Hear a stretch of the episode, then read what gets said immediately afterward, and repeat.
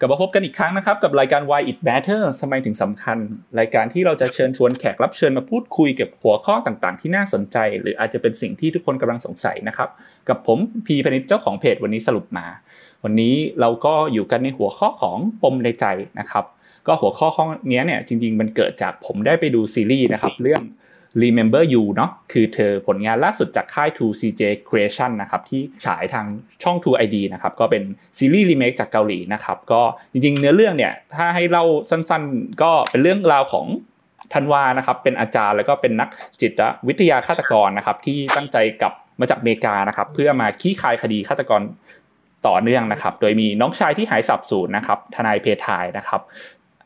แล้วก็พร้อมทั้งหมวดอันนะครับเป็นตำรวจสาวที่ติดตามธันวามาตั้งแต่เด็กๆนะครับแล้วก็พร้อมทั้งแก๊งสอบสวนนะสารวัตรธนัทบวชแฟบนาครอนันต์และปฐมกาลนะครับก็หนึ่งในผู้ร้ายที่อยู่เบื้องหลังๆนะครับก็เรื่องราวของซีรีส์เนี่ยจริงๆแล้วมันก็จะมีปมหลักๆอยู่นะครับแล้วก็มันก็จะมีคดีย่อยๆต่างๆนะครับให้ทุกคนได้ติดตามกันด้วยนะครับวันนี้ก็โชคดีมากเลยได้นักแสดงชุดใหญ่จากซีรีส์นะครับแล้วก็คุณหมอท็อปอภิชาติด้วยนะครับจิตแพทย์และโฆษกกรมสุขภาพจิตกระทรวงสาธารณสุขนะครับก็ที่จะมาช่วยคลายปมในใจ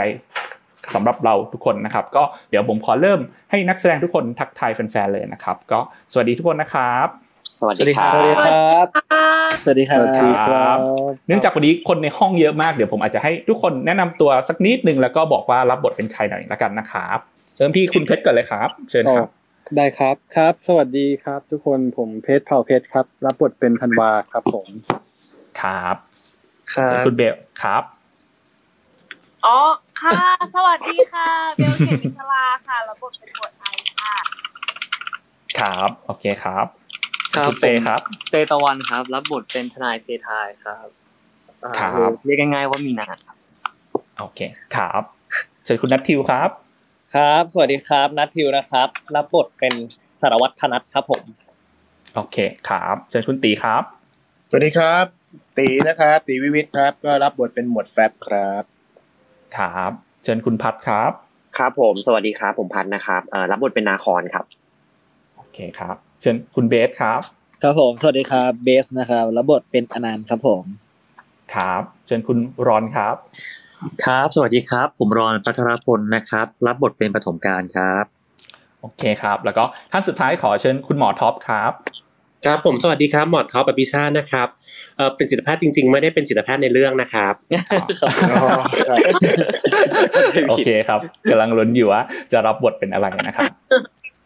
โอเคก็สวัสดีนักแสดงทุกท่านนะครับก็ผมว่าเห็นว่าซีรีส์เรื่อง Remember You เนี่ยมาแรงมากเลยเนาะก็ติดทั้งเทรนเนาะทั้ง Twitter เนาะวันจันทร์อังคารผมเห็นมันขึ้นหมดเลยอะไรเงี้ยก็อยากทราบความรู้สึกของนักแสดงกันบ้างว่ารู้สึกยังไงกับเรื่องนี้กันบ้างครับขอเชิญคุณเตตอบก่อนเลยก็ได้ครับครับผมก็ดีใจมากที่ทุกคนได้ดูผลงานที่พวกเราตั้งใจทำกันออกมานะครับแล้วก็หลายๆคนเนี่ยที่บางคนยังไม่เคยดูเวอร์ชั่นของเกาหลีหรือบางคนได้ดูแล้วก็ยังมาดูซ้ำแล้วก็ได้รีวิวในความทั้งเหมือนและความแตกต่างกันนะก็ดีใจมากที่ทุกคนมีฟีดแบ็กที่ดีกับซีรีส์เรื่องนี้ครับครับโอเคได้เชิญคุณเบลครับค่ะก็ส่วนตัวไม่ค่อยได้เล่น Twitter เท่าไหร่เลยไม่รู้ว่าใน Twitter เป็นยังไงบ้างแต่ว่าหลายคนก็แท็กใน IG มากันเยอะว่าสนุกมากยิ่งตอนหลังนี่คือเหมือนกับพอคนเริ่มสงสัยแล้วว่าเฮ้ยตัวร้ายคือใครมีความแบบสนุกอะไรอย่างเงี้ยค่ะก็ขอบคุณทุกคนที่ติดตามเช่นกันนะคะครับโอเคขอบคุณคุณเดลครับต่อไปเชิญคุณเพชรครับครับผมก็ดีใจมากๆครับแล้วก็ขอบคุณทุกคนเลยเห็นว่าติดเทรนด์ใน Netflix ด้วยใช่ไหมครับใช่ใช่ครับก็หวังว่าทั้งเทรนด์ Twitter Netflix หรืออะไรก็ตามอยากให้เทรนด์ก็พุ่งสูงขึ้นไปเรื่อยๆแล้วกันครับอยากให้ทุกคนไปบอกต่อถ้าเกิดสนุกครับผม ขอบคุณมากครับ อยากขอบคุณครับใช่ครับผมเห็นติดNetflix แบบวันจันทร์อังคารทางนั้นเลยเป็นแบบน่าจะเป็นซีรีส์ไทยเรื่องเดียวเลยมั้งที่แทรกขึ้นมาอะไรเงี้ยว้าวขอบคุณทุกคนครับครับดีใจมากครับแต่ผมส่วนใหญ่ผมชอบดูสดมากกว่าทางแบบ True Asian อะไรเงี้ยชอบดูดีครับได้ดูก่อนสุดยอดเลย ไม่งั้นเดี๋ยวแบบเฮ้ยเดี๋ยวโดนสปอยเดี๋ยวช้าแล้วก็มันความสนุกของเรื่องนี้อีกอย่างคือผมดูไปแล้วแบบTwitter ก็จะขึ้นน่ะเหมือนมีเพื่อนคุยกันว่าแบบเฮ้ยตอนนี้เป็นไงแบบช่วยกันลุ้นช่วยอะไรเงี้ย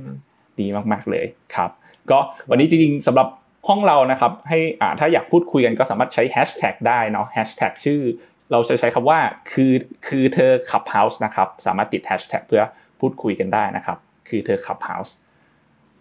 โอเคได้หลังจากเรามีเกริ่นคร่าวๆแล้วเดี๋ยวเรามาเข้าเรื่องราวเริ่มจากตัวละครแรกเลยละกันนะครับก็คือเป็นตัวละครของคุณเพชรนะครับตัวละครที่ชื่อธันวาเนี่ยเป็นยังไงบ้างครับครับผมก็สำหรับตัวละครธันวานะครับก็เป็นเด็กที่ถือว่ามีปมมาตั้งแต่เด็กเลยก็ว่าได้ครับถ้าเกิดเล่าย้อนไปตั้งแต่เด็กๆคือเขาก็ดันไปเห็นเหตุการณ์ตอนที่พ่อเขา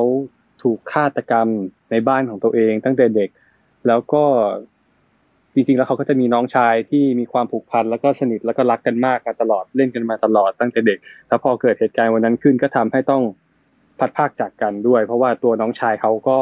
หายสาบสูญไปพร้อมกับฆาตกรคนที่ฆ่าพ่อเขาในวันนั้นมันเลยทำให้เขาเป็นเด็กที่ค่อนข้างมีปัญหาแล้วก็เก็บกดแบกรับทุกอย่างเอาไว้อยู่ในตัวเองแล้วก็ปมอีกอย่างหนึ่งของเขาคือเขาสูญเสียความทรงจำไปด้วยในคืนวันนั้นวันที่พ่อเขาถูกฆ่าครับไออาการนี้ผมก็เหมือนผมเคยไปอ่านเจอว่ามันเป็นอาการของผู้ป่วยบางกลุ่มจริงๆที่ถ้าเกิดคนนั้นเขาเกิดเหตุการณ์ที่ช็อกหรือสะเทือนใจหรืออะไรมากๆนะครับสมองบางส่วนเขาอาจจะลบความทรงจำของคนคนนั้นไปเลยจริงๆแบบชั่วคราวบางคนก็อาจจะกลับมาได้หรือบางคนก็อาจจะหายไปเลยซึ่งเหตุการณ์อันนี้มันก็เหมือนมันก็จะเป็นเรื่องจริงที่แบบเกิดขึ้นกับชีวิตในหลายๆคนหรือคนอื่นๆได้ที่ถ้าเกิดเหตุสะเทือนใจอะไรเหมือนอย่างตัวธันวาเนี่ยครับผมทำให้แบบเกิดเป็นเรื่องราวครั้งนี้ขึ้นมาครับ Remember You คือเธอก็คือพล็อตเรื่องของธันวาก็จะเป็นประมาณนี้ครับเป็นเด็กที่ต้องเจอปัญหาตั้งแต่เด็กเลยทำให้เกิดเรื่องราวต่างๆจนมาถึงปัจจุบันครับผมว่ามันมีอีกประเด็นคือที่คุณพ่อเขาเข้าใจผิดคิดว่าตัวคุณธันวาเป็นปีศาจด้วยใช่ไหมใช่แต่เป็นอีกปมหนึ่งใช่ซึ่งมันเป็นปมหนึ่งที่เหมือนกับว่าเราก็ต้องไปดูว่าเอ๊ะเพราะว่าอีกถึงตัวธันวาอย่างเงี้ยตอนที่ผมเล่นตอนแรกมันก็เขาก็จำไม่ได้ว่าทำไมพ่อเขาถึงเรียกเขาว่าเป็นปีศาจเพราะฉะนั้นระหว่างทางเนี่ยก่อนถึงตอนหลังๆที่จะมาเริ่มเฉลยเนี่ยเขาก็จะสงสัยในตัวเองมาตลอดว่าเฮ้ยหรือว่าจริงๆแล้วเขาก็เป็นปีศาจเขาเป็นฆาตกรหรือเปล่าอะไรเงี้ยครับในตัวเขาเองเขาก็สงสัยในตัวเองอยู่เสมอเพราะว่าเขาโดนพ่อเขาเรียกตัวเองว่าแบบนั้นอะไรอย่างนี้ครับผมครับหรือว่าในเรื่องนี้มันก็จะค่อยแบบค่อยๆขี้คายไปเรื่อยเนาะเราก็จะได้ลุ้นกับตัวธันวาไปด้วยเรื่อยๆเนาะเหมือนรู้ครับทีละเล็กทีละน้อยครับผมโอเคครับน่าสนใจมากๆเลยครับโอเคคราวนี้เราคุยกับคนพี่ไปแล้วเนาะคุณตัวธันวาไปแล้วเดี๋ยวมาคุยกับตัวคนน้องบ้างดีกว่านะครับครับคุณเพทายนะครับที่รับบทโดยคุณเตตะวันนะครับเป็นไงบ้างครับสำหรับตัวละครนี้ก็ถ้าพูดถึงเรื่องปมแบบเดียวกันที่พูดของเรื่องของคนพี่ใช่มั้ยครับก็จริงๆมันเกิดจากอีเวนต์หลักอีเวนต์แรกเหมือนกันก็คืออีเวนต์ที่พ่อถูกฆ่าตายใช่มั้ยครับแต่ตัวผมเนี่ยก็คือถูกปฐมกาลจับตัวไปในวันนั้นนะครับครับใช่ซึ่งก็คือพี่รอนใช่ไหมครับที่จับตัวผมไปครับผมก็ซึ่งเหมือนเราได้มีปมแบบเหมือนเรารู้สึกว่าเราคือตั้งแต่วันนั้นเรารู้สึกว่าพี่ไม่ช่วยเราครับนั่นคือแบบปมที่รุนแรงเกิดที่สุดในใจเรารู้สึกว่าคือเราช็อกกับที่พ่อเราโดนฆ่าตายด้วยเราถูกแบบคนที่ฆ่าพ่อลักพาตัวไปแล้วก็พี่ก็ยังไม่ช่วยเราอีกแล้วพอเวลาผ่านไปเราก็รู้สึกว่าพี่ใช้ชีวิตปกติโดยที่ไม่พยายามจะตามหาหรือไม่พยายามที่จะแบบทำอะไรเกี่ยวกับเราเลยอะไรเงี้ยซึ่งเด็กๆเนี่ยเราก็สนิทกับพี่มากแล้วรู้สึกว่าพี่ก็เป็นคนที่เรารักแล้วก็เชื่อใจตลอดแล้วก็อีกปมหนึ่งครับทีก็คือตอนที่เรารู้ว่าปฐมกาลอ่ะเขารู้ความลับบางอย่างของเราอ่ะซึ่งเราก็รู้สึกว่าความลับเนี้ยมีแค่พี่ชายเราคนเดียวที่รู้แต่พอเรารู้ว่าปฐมกาลรู้เรารู้สึกว่าเราทำไมพี่ชายซึ่งเราคิดว่าเราไว้ใจที่สุดอ่ะถึงเอาเรื่องนี้ไปบอกกับประสบการณ์มันก็เลยทำให้เรารู้สึกว่าเราถูกพี่หักหลังประมาณนึงครับผมจนเราเติบโตถูกเลี้ยงดูโดยประสบการณ์มาเรื่อยๆเนี่ยก็ผมว่ามันก็เป็นการเติบโตมาแบบมีแผลในใจครับแผลของการแบบ ถูกทอดทิ้งไม่เป็นที่รักอะไรอย่างเงี้ยครับก็มัน move on ไม่ได้แล้วมันก็เลยทำให้ตัวเขาเติบโตมาในเวแบบเนี้ยครับผมก็มีความแบบเกลียดพี่ชายของตัวเองมากเลยแล้วก็คือมันเป็นความยิ่งเกลียดอะไรอย่างเงี้ยครับก็จะถึงขั้นรู้สึกว่าเราเกลียดจนเราอาจจะสามารถอยากฆ่าเขาได้เลยอะไรเงี้ยครับเขาผมแต่ว่าเหมือนจริงๆผมว่าดูแล้วลึกๆเนี่ยเหมือนมันเป็นความสัมพันธ์แบบพี่น้องอะเนาะน้องชายแบบดูยังแบบแบบแคร์กับพี่ชายมากอะถึงเราจะรักหรือเราจะเกลียดยังไงแต่แบบรู้สึกว่าเหมือนผมเท่าที่แบบดูมันเหมือนตัวละครเนี้ยมันเอาตัวธันวาเป็นศูนย์กลางในการแบบที่เราเติบโตขึ้นมาหรือเราทำอะไรใช่ครับเหมือนตั้งแต่เด็กแล้วเขาอยู่กับเราตลอดเราทำผิดเขาก็เป็นคนคอยช่วยเหลือเราเนี่ยเราที่เราฆ่าแบบฆ่าสัตว์อะไรเงี้ยเพราะเขาก็เป็นคนออกรับแทนเราอะไรเงี้ยคือเรารู้สึกว่าพี่เป็นแบบเป็นเซฟโซนของเราอะไรประมาณเนี้ยครับครับคือมันเป็นพี่น้องที่เรารู้สึกว่าโดนหักหลังมันเลยทำให้เรารู้สึกโอ้แบบทำไมถึงเป็นคนนี้คนที่เรารักมากอะไรเงี้ยครับซึ่งเดี๋ยวปมตอนนั้นตอนหลักๆที่เกิดมันก็จะแบบไปขี้คายเพิ่มในตอนท้ายเนาะว่าแบบเฮ้ยมันเกิดอะไรขึ้นกันแน่เนาะครับก็จริงๆเดี๋ยวบอกก่อนว่าเนื้อหาในวันนี้ที่เราพูดคุยอาจจะมีสปอยบางส่วนนิดหน่อยบ้างนะครับแต่ว่ามันก็จะมีแกนหลักๆอะไรให้ขี้คายอยู่นะครับก็จริงๆถ้าใครสนใจหรือว่าฟังไปก่อนแล้วเดี๋ยวลองไปดูย้อนหลังสำหรับคนที่ไม่เคยดูก็สนุกได้เหมือนกันนะครับโอเคทีนี้ถ้างั้นเดี๋ยวผมขอความเห็นคุณหมอท็อปหน่อยละกันเกี่ยวกับอาจจะช่วยขยายตรงนี้หน่อยว่าเอ้ยจริงๆพวกเรื่องความสัมพันธ์พี่น้องเนี่ยเรื่องความสัมพันธ์กับพ่ออะไรเงี้ยในวัยเด็กอะไรเงี้ยมันส่งผลต่อจิตใจเราแบบตอนโตยังไงบ้างนะครับโอเคอันนี้เป็นเรื่องสำคัญแล้วจริงๆต้องพูดกันยาวมากเลยนะครับแต่จริงๆเอาเป็นว่าเอาง่ายๆก่อนว่าปมคืออะไรก่อนหลายๆคนจะถามว่าพูดถึงปมกันเยอะปมคืออะไรปมจริงเนี่ยมันเหมือนเป็นสิ่งนึงที่เกิดขึ้นในช่วงเวลานึงในชีวิตเรานะครับที่มันมี impact หรือมีผลกระทบต่อสภาพจิตใจเรามากๆณตอนนั้นนะครับอันนั้นถ้ามันมีเหตุการณ์ไหนก็ตามมันมี impact เยอะๆมีความรุนแรงกับเราตอนนั้นเนี่ยณตอนนั้นอาจจะเกิดเป็นปมได้ซึ่งมันไม่ได้หมายความว่าจะเกิดเฉพาะในเด็กนะผู้ใหญ่เป็นได้คนแก่เป็นได้เป็นปมตอนแก่ตอนผู้ใหญ่ก็ได้เหมือนกันแต่ว่าในเรื่องเนี่ยเราจะเห็นเลยว่าสิ่งที่เกิดขึ้นเนี่ยมันเป็นปมที่รุนแรงมากคือเด็ก2คนเห็นพ่อถูกฆ่าตายพ่อตัวเองตายอย่างเงี้ยถูกฆ่าครับนะครับอันนี้มันแน่ๆเลยมันคือต้องเกิดปมในชีวิตอยู่แล้วล่ะว่าเฮ้ยพ่อถูกฆ่าแถมตัวเองก็เห็นศพพ่ออีกอย่างเงี้ยอันนั้นมันคือเกิดบาดแผลทางใจแน่ๆอยู่แล้วนะครับแต่ว่าหลังจากที่เกิดปมแล้วเนี่ยเกิดปัญหา impact แล้วอะหลังจากนั้นแต่ละคนเนี่ยจะเป็นยังไงต่ออันนี้ขึ้นอยู่กับบุคคลนะครับต้องเรียนในเหตุการณ์เดียวกันเนี่ยอาจจะมีความแตกต่างหลากหลายมากนะครับอย่างเช่นที่ของธันวาในเรื่องที่เขาความจำก็หายไปเลยอย่างเงี้ยอันนี้ก็เกิดขึ้นได้ในเด็กนะครับเราเจอว่าเด็กที่เจอเรื่องสะเทือนใจรุนแรงเกิด impact เกิดปมที่รุนแรงอย่างเงี้ยเกิดในเรื่องเงี้ยมันอาจจะเป็นกลไกทางจิตอย่างนึงที่ทำให้เขาแบบสามารถมีชีวิตดำเนินชีวิตต่อได้คือเขาต้องลืมเรื่องที่เหตุการณ์ที่มันสะเทือนใจหนักๆออกไปเราก็เจออย่างเงี้ยได้ในชีวิตจริงนะครับโดยเฉพาะจะเกิดขึ้นบ่อยในเด็กนะครับแต่ว่าเมื่อโตขึ้นบางคนก็อาจจะจำได้อาจจะดีขึ้นพอเรียบเรียงแล้วก็อาจจะนึกออกบางคนอาจจะลืมไปเลยทั้งชีวิตก็มีนะครับอันนั้นก็อาจจะเป็นส่วนหนึ่งแต่ว่าเด็กบางคนก็อาจจะไม่ได้ลืมครับอย่างในเรื่องอย่างเพทายเขาก็ไม่ได้ลืมว่าพ่อใช่ไหมครับแต่เขาอาจจะมีทางเลือกที่เขาจะมองมุมมองว่าเขารู้สึกพี่เขาหักหลังหรืออะไรก็แล้วแต่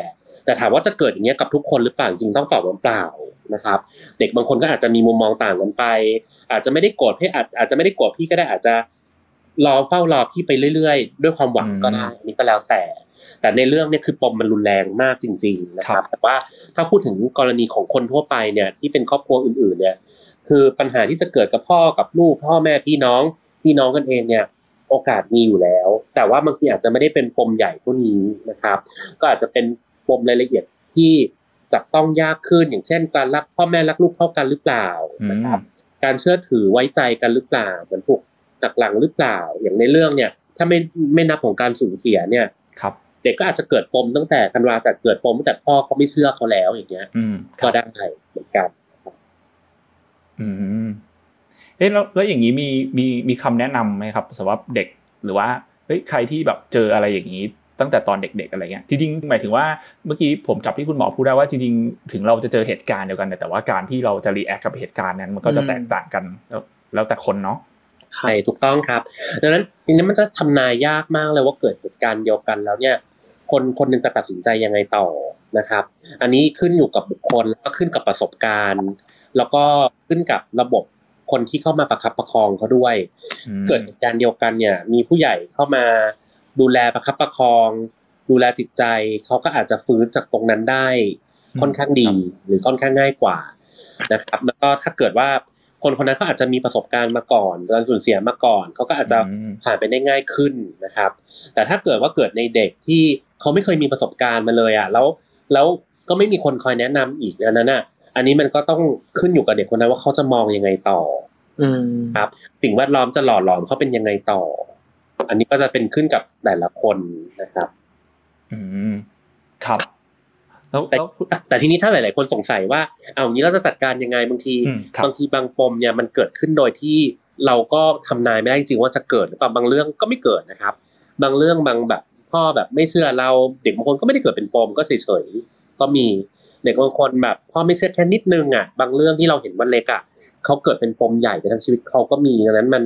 มันค่อนข้างบอกยากแต่ว่าสิ่งที่เราผู้ใหญ่ควรทำยังไงคือเราต้องมีการสื่อสารกับเด็กบ่อยๆนะครับคือที่ผ่านมาเนี่ยเราจะเป็นคนสอนเป็นทางเดียวซะเยอะ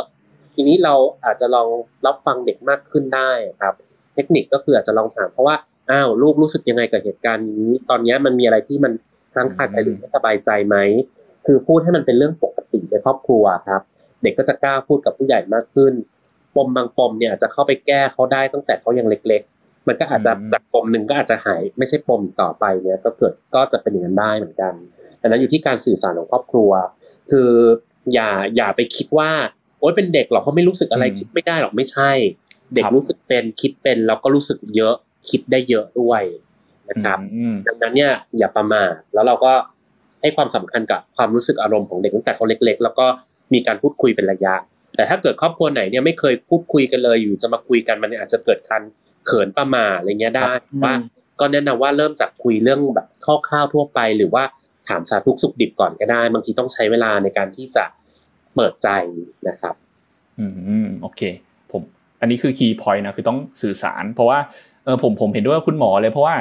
ผมคิดว่าการสื่อสารเนี่ยเป็นเรื่องสำคัญเนาะแล้วก็อย่างถ้าผมจับจากในเรื่องเนี่ยพยายามนึกตามอย่างตอนธันวากับพ่อเขาเนี่ยอย่างพ่อเขาไม่ได้มีการสื่อสารกับธันวาเลยนะว่าทำไมถึงเป็นแบบนี้อะไรเงี้ยผมจำได้ว่าเขาก็คือแค่บอกลูกเป็นปีศาจนะแล้วก็ตอนเหมือนเห็นธันวาเหมือนอันตอนคือเขาเข้าใจเหมือนว่าจะฆ่าสัตว์อะไรอย่างงี้เนาะเขาก็แค่แบบว่าอย่างเดียวเลยมีแบบว่าตลอดว่าเอ้ยทำไมทำแบบนี้ทำแบบนั้นแต่ว่าไม่ได้มีการสื่อสารว่าจริงๆแล้วเด็กเขาทำอะไรอยู่หรือว่าเด็กคิดอะไรแล้วทำไมเราถึงทำแบบนั้นทำไมเราถึงจับดับเด็กไปขังอะไรอย่างเงี้ยใช่ในเรื่องคือพ่อค่อนข้างสุดโต่งมากเลยนะครับคือแทนที่จะแบบฟังลูกอ่ะถ้าฟังลูกอาจจะรู้ความจริงง่ายขึ้นนะครับหรืออาจจะลองสังเกตพฤติกรรมมากขึ้นหรือบางทีการไปพบจิตแพทย์เองก็ตามเนี่ยจริงๆแทนที่จะเหนื่อยเอาเด็กไปขังอยู่ในห้องลับเนี่ยเอาไปคุยกับจิตแพทย์ก่อนไหมอาจจะง่ายกว่านั้นเยอะอย่างเงี้ยนะครับโอเคครับเพราะที่จิตแพทย์นี่ไม่คือหลายๆคนเนาะเผื่อคนฟังในห้องนี้หลายคนอาจจะคิดว่าเอ้ยต้องเป็นโรคจิตมากๆอะไรหรือถึงจะไปพบได้จริงๆใครที่แบบรู้สึกแบบเอ้ยไม่ค่อยปกติกับความคิดอะไรก็สามารถไปหาคุณหมอได้เนาะสามารถไปหาเริ่มต้นได้ใช่จะบอกเลยสมัยนี้ยุคนี้เนี่ยคนส่วนใหญ่ไปเนี่ยไม่ได้ป่วยนะครับแต่เขามีปัญหาแบบที่เกิดจากสุขภาพจิตปัญหาความเครียดเนี่ยเขาก็ไปปรึกษาแล้วก็ในเด็กจริงๆเนี่ยมีจิตแพทย์สำหรับเด็กโดยเฉพาะเลยนะครับอบรมเรียนมาสำหรับเด็กเล็กเด็กโตโดยเฉพาะเลยครับแล้วก็บางครั้งเด็กก็ไม่ได้ป่วยนะครับบางครั้งคนที่มีปัญหาอาจจะเป็นพ่อแม่เองก็ได้อย่างเช่นไม่แน่ใจว่าจะรับมือเด็กคนนี้ยังไงหรือเลี้ยงดูยังไงเขาเลี้ยงถูกทางหรือเปล่าอย่างเงี้ยบางทีเขาก็ไปปรึกษานะครับก็จะได้มั่นใจว่าไอ้ที่เขาทำมาเนี่ยมันเหมาะสมกับเด็กคนนั้นเพราะเราปัจจุบันเราจะเห็นว่าวิธีการเลี้ยงลูกอ่ะมันมีเป็นร้อยเป็นพันตำราเลยแล้วก็ไม่รู้เถียงกันว่าใครถูกใครผิดอย่างเงี้ยดังนั้นถามว่าดีที่สุดคือยังไงเราต้องออกแบบให้เด็กให้เหมาะสมกับเด็กคนนั้นพี่น้องกันเองเนี่ยใช้วิธีเดียวกันยังไม่ได้เลยครับก็เลือกให้เหมาะกับคนคนหนึ่งดังนั้นบางทีพ่อแม่ก็อาจจะไปปรึกษาจิตแพทย์เรื่องวิธีการว่าเป็นการคอนเฟิร์มก็มีในปัจจุบันครับว่าเขามาถูกทางหรือยังอย่างเป็นต้นนะครับโอเค ได้ครับผมเมื่อกี้คุณเตจะเสริมอะไรหรือเปล่าครับเห็นเปิดใหม่มีความเห็นอะไรเพิ่มเติมสำหรับตัวเพทายอะไรไหมหรือว่าคำแนะนำว่าถ้าเราเป็นเพทายเราจะทำยังไงเป็นอาจจะไม่เชิงประสบการณ์ร่วมแต่ก็เริ่มปมในตอนวัยเด็กนี่แหละเหมือนกันแต่ก็คืออาจจะตัวผมเองในตอนเด็กก็มีปมเรื่องรู้สึกว่าไม่เป็นที่รักนี้เหมือนกันอาจจะเป็นแบบคิดไปเองอะไรเงี้ยเพราะว่าด้วยคาแรคเตอร์ของเราไม่ได้เหมือนพี่น้องคนอื่นที่แบบยังไงเดียเหมือนเราเป็นแบบเป็นสเตชายได้เป็นแบบเหมือนแบบเรารู้สึกว่าเราเป็นลูกคนกลางที่เงียบๆอะไรเงี้ยแล้วในขณะที่คนอื่นก็เป็นเด็กแบบเจาะแยะเก่งพูดแบบเล่นกับผู้ใหญ่เก่งแต่เราไม่เลยแล้วก็ทำให้เรารู้สึกว่าเราแบบไม่เป็นที่รักแล้วเราก็ไม่ค่อยได้รับความรักจากพ่อแม่หรือปู่ย่าอะไรประมาณนี้ทำให้เรารู้สึกว่าเราก็คือในปมคล้ายๆกันแต่ผมจะแสดงออกอีกแบบนึงผมก็เลยรู้สึกว่าเราก็เลยจะกลัวการที่จะถูกคนไม่ชอบแล้วก็อยากให้ทำให้คนอื่นก็คือพยายามแบบไปกับใครแล้วก็พยายามแบบดีด้วยมากๆเพื่อให้เขารู้สึกว่าเขาโอเคกับเราเพราะเรารู้สึกว่าเราสูที่บ้านไม่รักเราซึ่งจริงๆมันไม่ใช่เลยแต่เขาแค่ไม่ได้แสดงออกมาไม่เหมือนกันครับแล้วสุดท้ายตรงนั้นมันขี้ขายได้ไงครับสุดท้ายที่แบบพอเรารู้สึกว่าเอ้ยมันเป็นจุดไหนที่ทำให้รู้สึกว่ามันไม่ใช่นะจริงๆที่บ้านเราก็ไม่ได้แบบเหมือนพอผมรู้สึกว่าโตมาเราเรียนรู้เองค่ะแต่ตอนนั้นเราเด็กเงี้ยเรารู้สึกว่าเหมือนสมมุติน้องเนี่ยจะชอบอ้อนแม่ก็ชอบกอดแม่ก็จะนอนกอดน้องอีกปู่ก็จะนอนกอดพี่สาวเราก็จะแบบรู้สึกเราอยู่คนเดียวแล้วยังไงเดี๋ยวเราก็จะรู้สึกว่าเราหลายๆเรื่องครับเราด้วยความที่เราไม่แบบ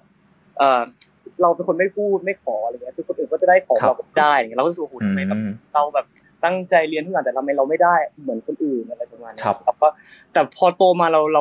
ผมรู้สึกว่ามันยังไงดีอ่ะมันค่อยๆมากขึ้นใช่ๆเราเข้าใจจากการเติบโตขึ้นมาเองนะครับก็ถือว่าเป็นโชคดีที่เป็นอย่างนี้เลยครับเข้าใจเองโอเคได้ครับเป็นขอเสริมขออนุญาตเสริมสั้นๆนะครับอย่างคุณเตเล่าอันนี้จริงๆเนี่ยเป็นตัวอย่างที่ดีมากเลยว่าคือในเด็กบางทีเนี่ยเราอาจจะเกิดความรู้สึกบางอย่างที่รู้สึกว่าไม่โอเคแล้วมันฝังใจจนเราโตแต่เมื่อเราโตขึ้นมาพอเราเรียนรู้มีเหตุใช้เรื่องของเหตุผลเรามีประสบการณ์เนี่ยบางทีเราจะรู้ว่าอ๋อไอ้ที่เราคิดนะเหตุผลนั้นมันอาจจะไม่ใช่อย่างที่เราเคยคิดตอนเด็กเนาะแต่ว่าเหตุผลแล้วเราเข้าใจแล้วแต่ความรู้สึกของเราณตอนนั้นเนี่ยบางทีมันยังอยู่กับเราปัจจุบันนะครับมันมีความรู้สึกของเด็ก7ขวบเด็ก5ขวบเด็ก3ขวบอ่ะอันนี้มันอยู่ได้อันนี้เลยเป็นสิ่งที่หลายๆคนเรียกว่ามันเป็นปมถึงแม้ว่าเราจะรู้เหตุผลแล้วว่าจริงๆมันไม่ได้เป็นเหมือนที่เราเคยคิดนะแต่ความรู้สึกเนี่ยมันไม่ได้หายมันยังไม่หายดังนั้นหลายๆคนเลยอยากจะแก้ปมเพราะอะไรเพราะว่าให้ความรู้สึกตรงนั้นมันหลุดให้ได้ให้มันหายถ้าเกิดความรู้สึกตรงนั้นมันหลุดได้จากที่เราเรียกว่ามันปมเนี่ยเราจะเรียกว่ามันเป็นประสบการณ์ที่ทำให้เราแข็งแรงขึ้นครับก็มีอีกนิดนึงนะครับคือเหมือนผมจะสร้างกำแพงขึ้นมาด้วยเหมือนตอนเด็กๆพอเราร้องไห้อะไรเงี้ยเราก็จะแบบเหมือนจำได้ว่าเหมือนเรายังจำภาพเหตุการณ์ตอนนั้นได้อยู่เลยว่าเราแบบอยู่หน้าบ้านคนเดียวเราก็คิดว่าเราร้องไห้เราก็คิดว่าเอ้ยเราจะไม่ร้องแล้วเราพอแล้วแบบไม่เป็นไรเราไม่มีใครรักเราแต่เราจะทำให้เราก็จะแบบไม่สนใจอะไรเงี้ยคือเหมือนเราปิดกั้นตัวเองแล้วตอนนั้นผมรู้สึกว่า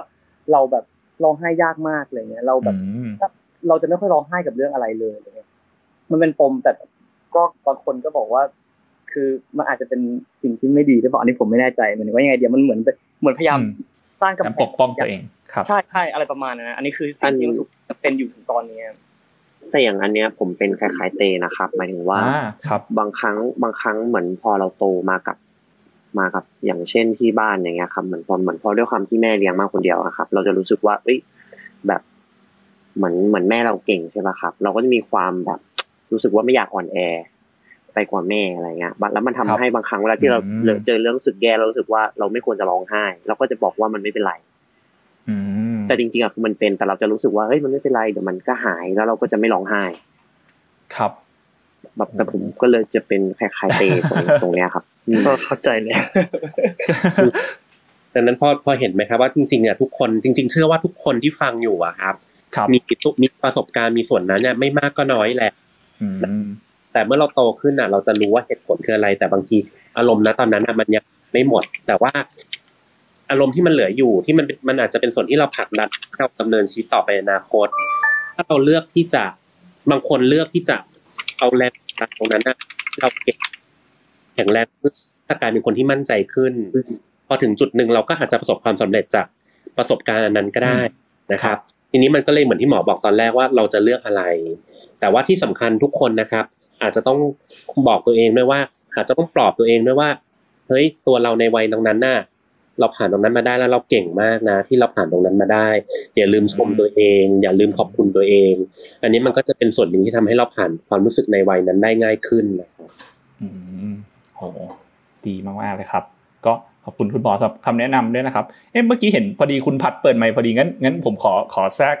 ถามต่อนี้ก่อนเลยละกันพอดีเห็นคุณพัดก็เป็นคนที่มีพี่น้องกันเนาะเป็นบ้านผู้ชาย3คนเนาะอันนี้ผมอยากรู้ว่าคุณพัดเนี่ยมีแบบไม่แน่ใจแบบตอนเด็กๆเราเป็นไงบ้างกับพี่น้องอะไรเงี้ยมีปมหรือว่ามีเรื่องราวอะไรที่แบบจำฝังใจในตอนเด็กๆไหมครับก็มีนะครับก็จริงๆผมว่ามันเป็นเรื่องความสัมพันธ์ของแบบพี่น้องอะไรเงี้ยคือเหมือนที่บ้านผมเนี้ยครับจริงๆก็สนิทกันนะครับหมายถึงว่าในแง่ของแบบการอยู่เติบโตมาด้วยกันอะไรอย่างเงี้ยก็คือสนิทกันแต่ว่ามันก็จะบางอย่างที่แบบเช่นสมมุติว่าอย่างผมกับเฮียบอยจะอายุค่อนข้างห่างกันหลายปีอย่างเงี้ยครับมันทำให้เหมือนกับในช่วงนึงมันเหมือนแบบด้วยความที่มันห่างกันหลายๆปีอ่ะมันทำให้มีปัญหาด้วยความที่อายุมันห่างกันมันทำให้มีปัญหากันง่ายครับในแง่ของแบบเหมือนแบบทะเลาะกันแต่ว่าอย่างน้องเป็นคนกลางเขาจะเป็นเหมือนอยู่ได้สองขั้วเขาจะอยู่จุดเชื่อมที่แบบเข้าใจทั้งสองฝ่ายอะไรเงี้ยมันทำให้พอผมโตมาอะไรเงี้ยครับเหมือนเราโตมากับที่เราเคยรู้สึกว่าเราขัดแย้งกับเขามาตลอดพอโตมาปุ๊บอะครับมันก็โอเคความเป็นผู้ใหญ่มันก็ค่อยๆเข้าหากันเชื่อมเข้าหากันแหละแต่ว่าสุดท้ายแล้วมันยังมีแกปบางอย่าง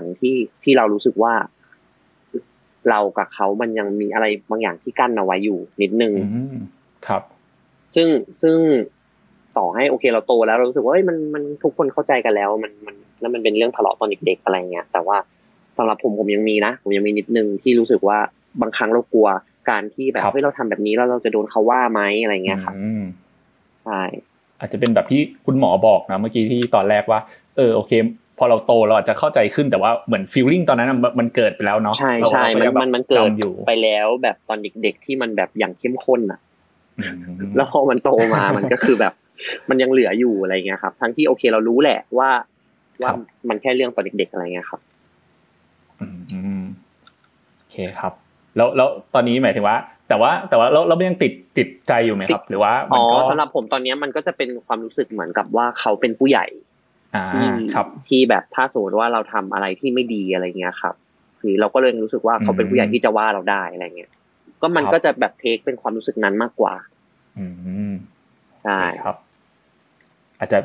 ด้วยวัยด้วยเนาะตั้งแต่ตอนเด็กๆที่ห่างกันแล้วก็พอโตขึ้นก็ยังรู้สึกว่าเอ้ยเหมือนเป็นแบบพี่ชายเป็นพ่อใช่เหมือนแบบใช่ที่เป็นอะไรที่ถ้าเราทำไม่ดีเราจะโดนเขาว่าอะไรเงี้ย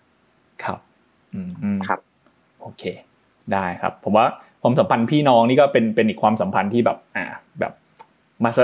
เรียกว่าอะไรดีมาสะจันเนาะมันไม่เหมือนแบบแฟนกันเพื่อนกันหรืออะไรเงี้ยพี่น้องก็แบบแต่ละคนก็จะมีความสัมพันธ์ที่แบบแตกต่างกันอยู่เหมือนกันอะไรอย่างนี้ครับ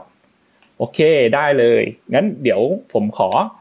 เถิบไปที่ปมต่อไปในเรื่องนี้ละกันนะครับก็มาที่หมวดไอมั่งดีกว่านะครับน้องเดลนะครับก็เป็นไงบ้างครับสำหรับคาแรคเตอร์นี้ค่ะก็เป็นครั้งแรกที่เล่นคาแรคเตอร์ค่อนข้างไกลตัวแล้วก็ไกลอายุพอสมควรค่ะครับไม่เคยเล่นในคาแรคเตอร์ที่เป็นสายอาชีพจัดหาขนาดนี้นี่คือแบบเล่นเป็นแบบตำรวจสืบสวนอะไรเงี้ยค่ะครับก็ยังหมดไออะค่ะแล้วก็คือจะมีปมคือเส้นเรื่องมันจะขนานกับตัวธันวาแล้วก็เพทายอะค่ะคือมันจะมีคล้ายๆเป็นแบบตราบาปในใจอะเหมือนเราถูกกาหน้าว่าพ่อเราอะเป็นฆาตกรที่ช่วยผู้ร้ายอะไรอย่างเงี้ยเป็นคนแบบช่วยผู้ร้ายแหกคุกอะไรประมาณนั้นนะคะใช่เหมือนเพราะเราเป็นผู้คุมเนาะใช่ไหมครับแล้วก็เหมือนโดนกล่าวหาว่าช่วยฆาตกรหลบหนีใช่ค่ะแล้วสิ่งเนี้ยมันเป็นมาตั้งแต่เด็กจนโตเหมือนเราถูกกล่าวหน้าเหมือนเราไปโรงเรียนเราไปไหนเราก็จะโดนบูลลี่ว่าแบบอุ้ยนี่พ่อช่วยนักโทษนี่วาอะไรอย่างเงี้ยแล้วมันไม่ได้แค่ว่าโดนในโรงเรียนมันเหมือนแบบมันน่าจะเป็นข่าวดังมากๆในยุคนั้นน่ะนามสกุลขึ้นอะไรขึ้นทุกคนก็รู้ว่าคนนี้เป็นพ่อเราอะไรอย่างเงี้ยเราจะไปไหนเราก็โดนมองหรือโดนคิดว่าเฮ้ยพ่อคนนี้เป็นอย่างนี้อะไรอย่างเงี้ยเบลว่าถ้ามันเป็นเรื่องจริงมันค่อนข้างเป็นปมที่แบบหนักมากๆสำหรับเด็กคนนึงเลยนะคะเพราะเด็กคนนึงเป็นคนที่เหมือนแบบอินโนเซนต์ไม่รู้เรื่องอ่ะ และตัวเขาเองคิดว่าพ่อเขาเหมือนแบบเฮ้ยพ่อเขาไม่มีทางทำอย่างนั้นหรอกอะไรอย่างเงี้ยเขาก็เลยเข้าโรงเรียนตำรวจเพื่อที่จะเหมือนแบบมาสืบหาความจริงว่าพ่อเขาอะไม่ได้ทำอย่างนั้นนะแล้วก็เหมือนแบบหาความถูกต้องให้อินซิเดนต์นี้ด้วยอะไรอย่างเงี้ยค่ะครับประมาณนั้นเหมือนมันเป็นแรงไดรฟ์ให้ตัวละครด้วยเนาะที่ตัวนี้ที่มันเป็นตำรวจเนาะเพราะว่าแบบมีเรื่องนั้นอยู่อะไรอย่างงี้ใช่เหมือนรู้สึกว่าอยากจะให้เรื่องบางเรื่องที่มันถูกกล่าวหาเป็นเรื่องที่ถูกต้องไม่ใช่แค่เรื่องพ่อเขาเลยนะคะหมายถึงครับ in general ของทุกคนอะไรอย่างเงี้ยโอเคได้ครับตรงนี้คุณหมอมีอะไรเสริมไหมครับอันนี้น่าจะเป็นเรื่องของปมเนาะตอนเด็กๆที่เราอาจจะถูกบูลลี่หรือว่าถูกเพื่อนแกล้งเนาะผมคิดว่าอันนี้หรือว่าแบบโดนเพื่อนล้อเป็นอะไรเงี้ยผมว่าเด็กหลายๆคนก็น่าจะเจอสิ่งนี้อยู่นะครับโอ้จริงๆต้องบอกเลยว่าจริงๆปมที่ถูกบูลลี่เนี่ยถือว่าเป็นเรื่องแบบซีเรียสและรุนแรงมากนะครับ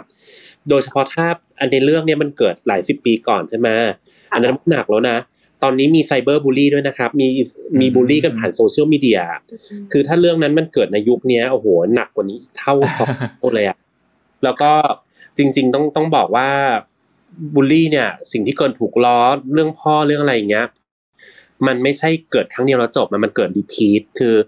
เมื่อเกิดเหตุการณ์โดน1ครั้งแล้วเนี่ยมันมี2 3 4แล้วก็มีกับบุคคลที่1 2 3 4อีกดังนั้นมันเหมือนแบบณจุดนั้นเนี่ยมันไม่รู้เมื่อไหร่มันจะจบอะแล้วบางทีมันหลอกหลอนอยู่หลายปี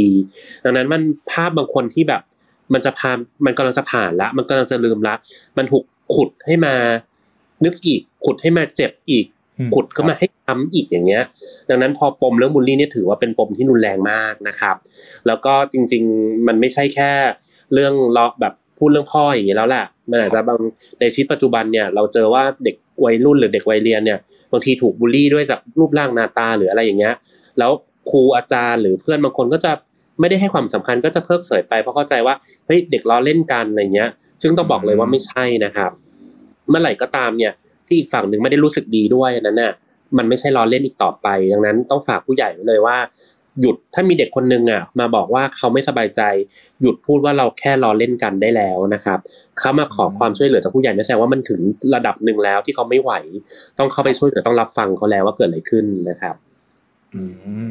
ค่ะเอ๊ะเบลขอเสริมนิดนึงได้ไหมคะได้ครับเชิญเลยครับคุณเบลค่ะพอดีว่าคือมีคล้ายๆเหตุการณ์นี้เกิดขึ้นกับตัวเราเองเหมือนกันเรื่องการบูลลี่นี่แหละค่ะเป็นการโดนบูลลี่วัยเด็กคือเราจะเหมือนแบบว่า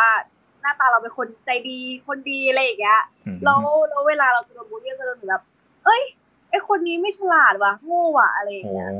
เหมือนมันค่อนข้างเป็นปมในใจเราเหมือนกันมานานอะไรอย่างเงี้ยค่ะแล้วเราก็พยายามไม่take it seriousแต่ว่าจริงๆในใจเรารู้สึกว่าเฮ้ยคำว่าโง่นี่มันแรงมากเลยนะมันแบบใช้ได้ง่ายดายจังเลยกับเพื่อนคนนึงอะไรอย่างเงี้ยค่ะประมาณนั้นแต่ว่าหมายถึงพอเราได้โตขึ้นตามวัยอ่ะเหมือนเซลฟ์เอสตีมเราก็ดีขึ้นอะไรอย่างเงี้ยครับไม่ได้แบบว่าไหลไปตามคนอื่นขนาดนั้นเลยแต่ว่าเราก็จะค่อนข้างเซนซิทีฟกับคำนี้ถ้าสมมติใครมากล่าวหาหรือใครจะพูดในเชิงลบเกี่ยวกับเราอะไรอย่างเงี้ยเราก็จะแบบอ่ะไม่ชอบละ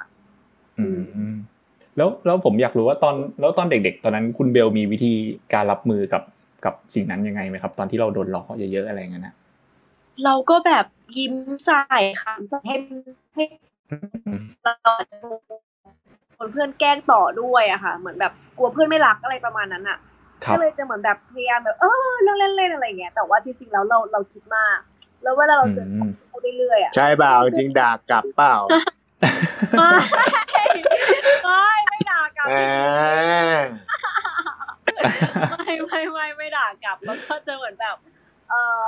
นั่นแหละค่ะถ้าเป็นขำถ้าเป็นแบบไม่มีอะไรอะไรอย่างเงี้ยแต่ว่าพอมันสะสมมาเรื่อยอ่ะมันเริ่มรู้สึกแล้วว่ะอะไรอย่างเงี้ยกลับบ้านไปต่อยตุ๊กตาป่ะไปเก็บกดมากกรีดตุ๊กตาครับเอ๊ะแล้ว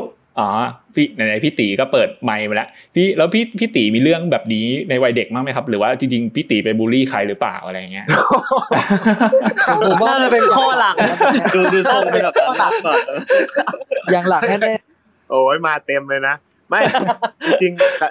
เหมือนผมจะดูแบบไปหาแต่ว่าผมให้ ให้ความสำคัญกับเรื่องการบูลลี่นะครับผมครับผมเป็นคนที่ตั้งแต่เด็กแล้วอันนี้ไม่ได้จะอวยตัวเองนะผมเป็นคนที่ไม่ชอบแบบเรื่องการบูลลี่มาตั้งนานแล้วเพราะอะไรที่ถ้าผมไม่ชอบให้ใครมาทำกับผมอ่ะผมก็จะไม่ทำกับคนอื่นนะครับซึ่งนะฟังดูดีนะดูเป็นคนดีดีครับดีกองตลอดเลยพี่ตีอะไรนะทำไมหนูโดนแกล้งในกองตลอดเลยพี่บูลลี่หนูตลอดเลยใช่มีคดีเยอะนะครับอันนี้อาจจะเป็นผลมาจากแบบการถูกกระทำมาแล้วหาที่ลงเลยเปล่าเลยไปลงที่เดียวกดมันในบทละครในตัวคาแรคเตอร์ของแฟบจริงๆไม่ใช่ครับตัวจริงไม่จริงบางทีผมเล่นมุกนู่นนี่แต่ว่าแบบไม่ได้เป็นคนบูลลี่ว่าผมก็เป็นคนที่ไม่ชอบให้ใครมาบูลลี่เราเหมือนกันอะไรเงี้ยก็ค่อนข้างให้เกียรตินะครับแต่ว่าถ้าเป็นเรื่องแซวเรื่องเล่นมุกก็เป็นอีกเรื่องนึงอะไรเงี้ยกลับมาเรื่องปมเนี่ยปมในใจฮะครับแล้วพี่ตีเคยเจอไหมเจอเพื่อนตอนเด็กๆโดนบูลลี่ไหมเมื่อกี้เห็นพี่ตีบอกว่าเราจริงเราไม่ชอบการบูลลี่อย่างเงี้ยแล้วเราเคยแบบเจอเพื่อนที่โดนบูลลี่อย่างเงี้ยมีโดนเหมือนกันเฮ้ยมันชอบเรียกว่าเฮ้ยไอ้รอ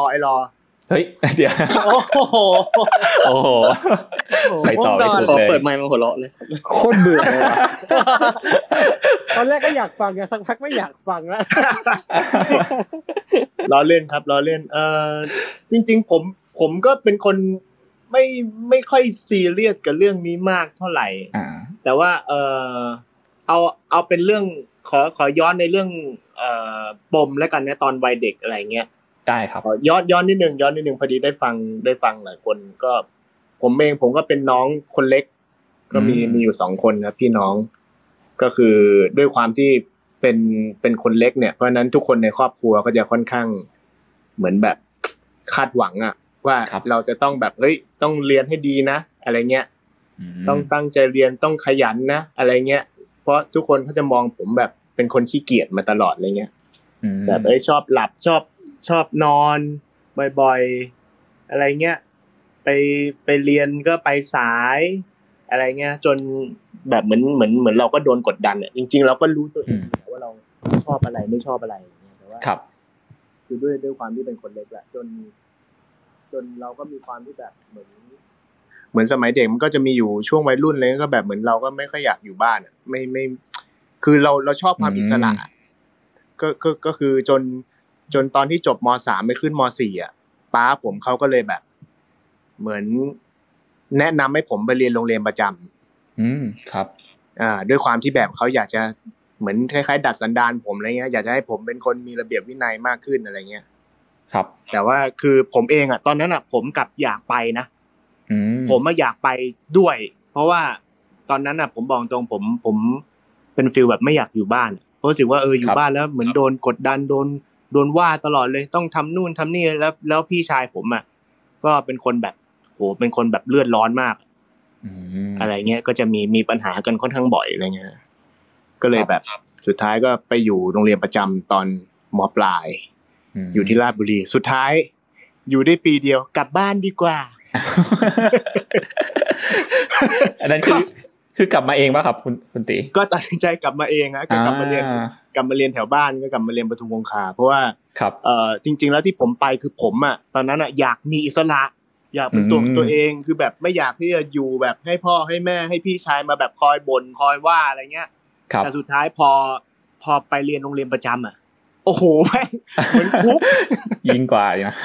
เหมือนคุกก็คือหนักกว่าเดิมอีกเพราะว่ากลายเป็นว่าจันทร์ถึงศุกร์เนี่ยคือออกไปไหนไม่ได้เลยต้องอยู่ภายในบริเวณโรงเรียนครับแล้วก็คือต้องกินนอนในโรงเรียนเท่านั้นคือทุกอย่างเป็นเวลาอาบน้ำเป็นเวลามีเวลาให้ทำการบ้านมีเวลานอนพอนอนก็แบบเป็นนอนเตียง2ชั้นนะเตียงเดี่ยวแล้วก็รวมๆกันเป็น100เลยแล้วก็แบบตอนคืนก็คือแบบ3-4 ทุ่มคือต้องหลับแล้วคือระหว่างหลับถ้าเกิดว่ามีใครแอบคุยกันแอบเล่นกันครูก็จะย่องมาแล้วก็มึงออกมาเนี่ยแล้วก็ฟาดพัวอะไรเงี้ยฮะคือแบบชีวิตกลายเป็นแบบกดดันกว่าเดิมแล้วก็แบบอย่างกลายเป็นเด็กประจำเนี่ยมันก็จะมีแบบเด็กจากทั่วสารทิศมารวมกันใช่มันก็จะมีทั้งเด็กที่ตั้งใจเรียนก็มีแล้วก็รวมไปถึงเด็กที่แบบโหเข้าขั้นแบบว่าหนักหนาสาหัสอะไรเงี้ยแล้วมันก็จะมีการขโมยของกันเกิดขึ้นมีเรื่องมีราว อะไรเงี้ยแล้วก็บางทีก็จับไม่ได้พอจับไม่ได้ครูเขาก็เรียกมารวมโอ้แล้วพอแบบไม่มีใครสารภาพเนี่ยมันก็จะมีการเป็นกดลงโทษกดหมู่มันเกิดขึ้นก็คือแบบโดนฟาดรวมทั้งหมดเลยอะไรเงี้ยหรือแบบว่าโดนกักบริเวณแบบอย่างถ้าเป็นเด็กประจำตอนผมไปเรียนอ่ะคือ2อาทิตย์จะสามารถกลับบ้านได้ครั้งนึงก็คือกลับไปวันศุกร์เสาร์แล้วก็อาทิตย์กลับมาเนี่ยมั้ยฮะคือ2อาทิตย์กลับได้แต่ว่าพอถ้ามุดเกิดเหตุการณ์อะไรเงี้ยก็คือเค้าก็จะกักเลยคืออาทิตย์นั้นไม่ต้องกลับบ้านก็คือกลายเป็นว่าทั้งเดือนอาจจะไม่ได้กลับเลยอะไรเงี้ยอะไรเงี้ยซึ่งเราก็แบบเราไม่ได้เป็นคนขโมยหรือเราไม่ได้เป็นคนผิดเลยแต่คือผมก็ไม่เข้าใจว่าทำไมเราต้องมีการลงโทษที่แบบเป็นแบบนี้อะไรเงี้ยซึ่งจริงมันสามารถมีการลงโทษแบบอื่นได้ไหมที่โดยที่ว่าไม่ต้องไปเหมารวมอะไรเงี้ยแต่สุดท้ายก็คือจะบอกว่าสถาบันครอบครัวมันก็เป็นอะไรที่ก็ดีที่สุดแล้วนะครับก็ฝากไว้กับน้องๆเพื่อนๆทุกคนที่มาฟังว่า โอเคตอนนั้นเราจะวัยรุ่นแต่ว่าจริงๆแล้วทุกคนน่ะคือป้าม้าพี่ชายผมเขารักผมแหละแต่ว่าด้วยการแสดงออกมันอาจจะแบบเป็นอีกแบบนึงซึ่งผมเองตอนนั้นผมก็ขี้เกียจจริงๆอะไรนะ แต่ว่าพอเราโตขึ้นมาเราก็เริ่มจะเข้าใจมากขึ้นก็ฝากถึงน้องๆและกันใครที่มีปัญหากับทางครอบครัวอยู่อะไรเงี้ยครับก็ลองค่อยๆ คุยลองปรับความเข้าใจกันดูจะดีกว่าครับครับได้ครับขอบคุณคุณตีมากเลยครับครับผมอาจจะไล่กันไปแล้วฮะอย่างครับแต่ว่าซึ้งครับซึ้งตอนแรกเห็นคุณตีพูดแล้วจบสวยอ๋อขอบคุณครับครับคุณหมอมีอะไรเสริมสักนิดมั้ยครับผมว่าประเด็นอันนี้ก็คืออย่างคุณตีเนาะที่ไปอยู่โรงเรียนประจำอะไรเงี้ยแล้วถ้าอันนี้ผมอาจจะดึงประเด็นมาว่าถ้าเด็กตอนเด็กๆเนี่ยถ้าสมมติเราเป็นเด็กที่โดนบูลลี่อย่างเงี้ยเราจะมีวิธีการรับมือยังไงหรือว่าอาจจะโดนครูที่แบบไม่เข้าใจแล้วมาลงโทษเราอย่างเงี้ยซึ่งผมเชื่อว่าบางทีเรื่องบูลลี่ส่วนใหญ่บางทีก็ไม่ได้เป็นเรื่องจริงด้วยเนาะอะไรอย่างเงี้ยครับใช่ครับคืออันนี้ต้องบอกว่าจริงๆเนี่ยเรื่องบูลลี่เนี่ยเป็นเรื่องที่แบบหนักหนาสาหัสมากๆจริงๆนะครับก็คือต้องขอไล่มาตั้งแต่เรื่องของคุณเบลก่อนเลยอ่ะตั้งแต่บางทีคุณเบลที่โดนบอกหรือที่คุณตีพูดอย่างเงี้ยจริงๆต้องบอกว่าการบูลลี่เนี่ยมันจะมาหลักๆเนี่ยอาจจะมีอยู่2ทางนะครับทางแรกคือจงใจบูลลี่คือต้องการว่าเพื่อให้คนนึงมันเจ็บให้รู้สึกมันแย่นะครับกลุ่มนี้คือตั้งใจเลยดังนั้นยิ่งถ้าเราตอบโต้เรายิ่งไปด่าทอแล้วแบบร้องห่มร้องไห้คนนั้นเขาจะยิ่งถูกใจแล้วเขาจะทำเพิ่มนะครับจากคนที่จงใจนั้นสิ่งที่เราต้องโต้ตอบคือเราอย่าใช้อารมณ์ครับต้องนิ่งนะครับแล้วเราก็อย่าทำในสิ่งที่เขาคาดหวังเขาจะคาดหวังให้เราทุรนทุรายเราอย่าไปให้เขาสมหวังนะครับเราก็ต้องไม่ตอบโต้แล้วก็อาจจะต้องบอกกับครูนะครับบอกกับผู้ใหญ่ถ้าเราเป็นเด็กนะครับให้เขาช่วยเหลือนะครับหรือถ้ามันเกิดในโซเชียลมีเดียเนี่ยซึ่งต้องบอกว่าคนที่โดนในโซเชียลมีเดียอย่างเงี้ยมันไม่ใช่แค่เด็กละได้ทุกวัยแล้วโดยเฉพาะคิดว่าศิลปินที่อยู่ในทุกที่นี่ทุกคนเนี่ยเป็นอาชีพที่มีโอกาสเสี่ยงโดนไซเบอร์บูลลี่หรือบูลลี่ในอินเทอร์เน็ตเยอะ1ใน5แล้วอะของอาชีพที่อาจจะโอกาสโดนสูงมากนะครับดังนั้นปัจจุบันก็ยังมีดาราบางคนชื่อดังมีชื่อเสียงแล้วก็ยังถูกบูลลี่อยู่เลยในอินเทอร์เน็ตก็ยังมีอยู่ดังนั้นสิ่งที่เราแนะนำคืออย่าโต้ตอบนะครับเก็บหลักฐานนะครับไม่โต้ตอบปล่อยให้เขาพูดไปอย่าให้ฆ่าเขานะครับถ้ามันเป็นอะไรที่มันเสี่ยงกฎหมายมันหมิ่นประมาทอะไรเก็บไว้แล้วก็เราใช้หลักทางสังคมเอาแทนใช้กดรีพอร์ตนะครับกดให้แอปพลิเคชันจัดการไปแล้วก็ถ้ามันคุกคามเราก็อาจจะต้องใช้ข้อกฎหมายนะครับซึ่งอาจจะดีกว่านะครับแต่ในกรณีที่2เนี่ยที่เป็นเรื่องของบูลลี่เนี่ยมันจะมาในกรณีแบบที่ฝั่งคนที่เป็นบูลลี่เขาอะไม่รู้ตัวนั่นคือการบูลลี่นะครับอย่างเช่นคุณตีสมมุติอย่างคุณตีเล่าแบบมีประโยคนึงบอกว่าโอ๊ยผมโดนบูลลี่ว่าผมไม่หล่อหมอจะบอกว่าจริงๆในชีวิตจริงอะมีคนรู้สึกไม่ดีกับคนรอว่าเขาหล่ออันนี้มีนะครับเพราะว่าอย่างเช่นบางคนสูงอย่างเงี้ยมีเรื่องจริงเลยมีอย่างคนมันสูงเนี่ยมันถูกล้อไอ้โย่งอย่างเงี้ยซึ่งโดยเฉพาะเด็กผู้หญิงที่แบบสูงกว่าเด็กผู้ชายแล้วเด็กผู้ชายก็เป็นล้อเขาว่าแทนที่ปัจจุบันผมมั่นใจมากฉันเป็นนางแบบแล้วฉันเก๋แน่นอนตอนนั้นคือเขาแตกต่างอ่ะเขารู้สึกไม่มั่นใจอ่ะเขาก็จะเกิดความรู้สึกว่านี่คือการบูลลี่เขาก็จะไม่สบายใจอาจจะว่าเรื่องหน้าตารูปร่างอะไรก็แล้วแต่คนที่ไปว่าเขาอาจจะเข้าใจว่านั่นคือแค่ล้อเล่นน่ะ นะครับดังนั้นเนี่ยสิ่งนี้สิ่งที่อยากจะแนะนำคือถ้าเรามีเพื่อนที่เขาพูดเรามาแน่ใจว่าเขาล้อเล่นหรือเขาตั้งใจจริงอ่ะถ้าเราคิดว่าเขาเป็นเพื่อนเราสิ่งที่แนะนำคือพูดเขาตรงๆว่าเธอพูดคำอื่นได้ไหมคำนี้เราไม่สบายใจครับแบบฉันมาชมฉันหล่ออย่างเงี้ยฉันก็ไม่ได้สบายใจนะฉันรู้สึกไม่มั่นใจบอกหน้าตาดีก็พอแล้วถ้าหน้าตาดีแล้วรู้สึกโล่งนะไม่ถือว่าบูลลี่ถ้าบอกหล่อแล้วรู้สึกไม่ดีนี่คือบูลลี่อย่างเงี้ยก็พูดกับเขาไปว่าหลากหลายๆโครงการที่เราไปทำให้เด็กๆในโรงเรียนนะครับเราเจอเยอะมากว่าพอเราสนับสนุนให้เขาไปพูดตรงๆเนี่ยปรากฏว่าอีกฝั่งตกใจมากเลยเฮ้ยเขาไม่รู้ตัวมาก่อนว่าเขากำลังบูลลี่เพื่อนอ่ะเขาก็ขอโพยแล้วมันก็ดีขึ้นได้จากการที่เราแนะนำแบบนั้นนะครับครับอ๋อผมว่าเด็กๆอ่ะน่าจะมีล้อกันเยอะฮะสมัยเด็กๆใช่ผมมานั่งนึกดูก็ผมเองผมก็อาจจะเคยมีล้อเหมือนกันไอ้อ้วนเนี่ยอะไรเงี้ยไอ้ดำอะไรเงี้ยซึ่งอาจจะเด็กๆไม่รู้ไงแต่ตอนโตไม่มีนะครับก็อาจจะต้องแบบฝากทางคุณพ่อคุณแม่อย่างนี้ด้วยนะอาจจะแบบบอกน้องๆบอกเด็กๆว่าเฮ้ยเวลาเจอเพื่อนอะไรเงี้ยนะลูกแบบก็พยายามอย่าไปล้อเขาแล้วกันนะอะไรเงี้ยนะคนเราเกิดมาก็ไม่เหมือนกันน่ะนะก็ดูกันที่จิตใจดีกว่าครับโอเคได้ครับโอเคแล้วก็เฮ้ยจะไม่พูดดีไว้เวลาพี่ติ๊กมีสาระนี่ไม่ค่อยคุ้นเลยครับไม่คุ้นเลยนะพูดดีครับโอ้จริงๆมีคนมีสาระอีกหลายคนนะในห้องนี้ฮะยังเขายังไม่เปิดตัวเท่าไหร่ได้ครับก็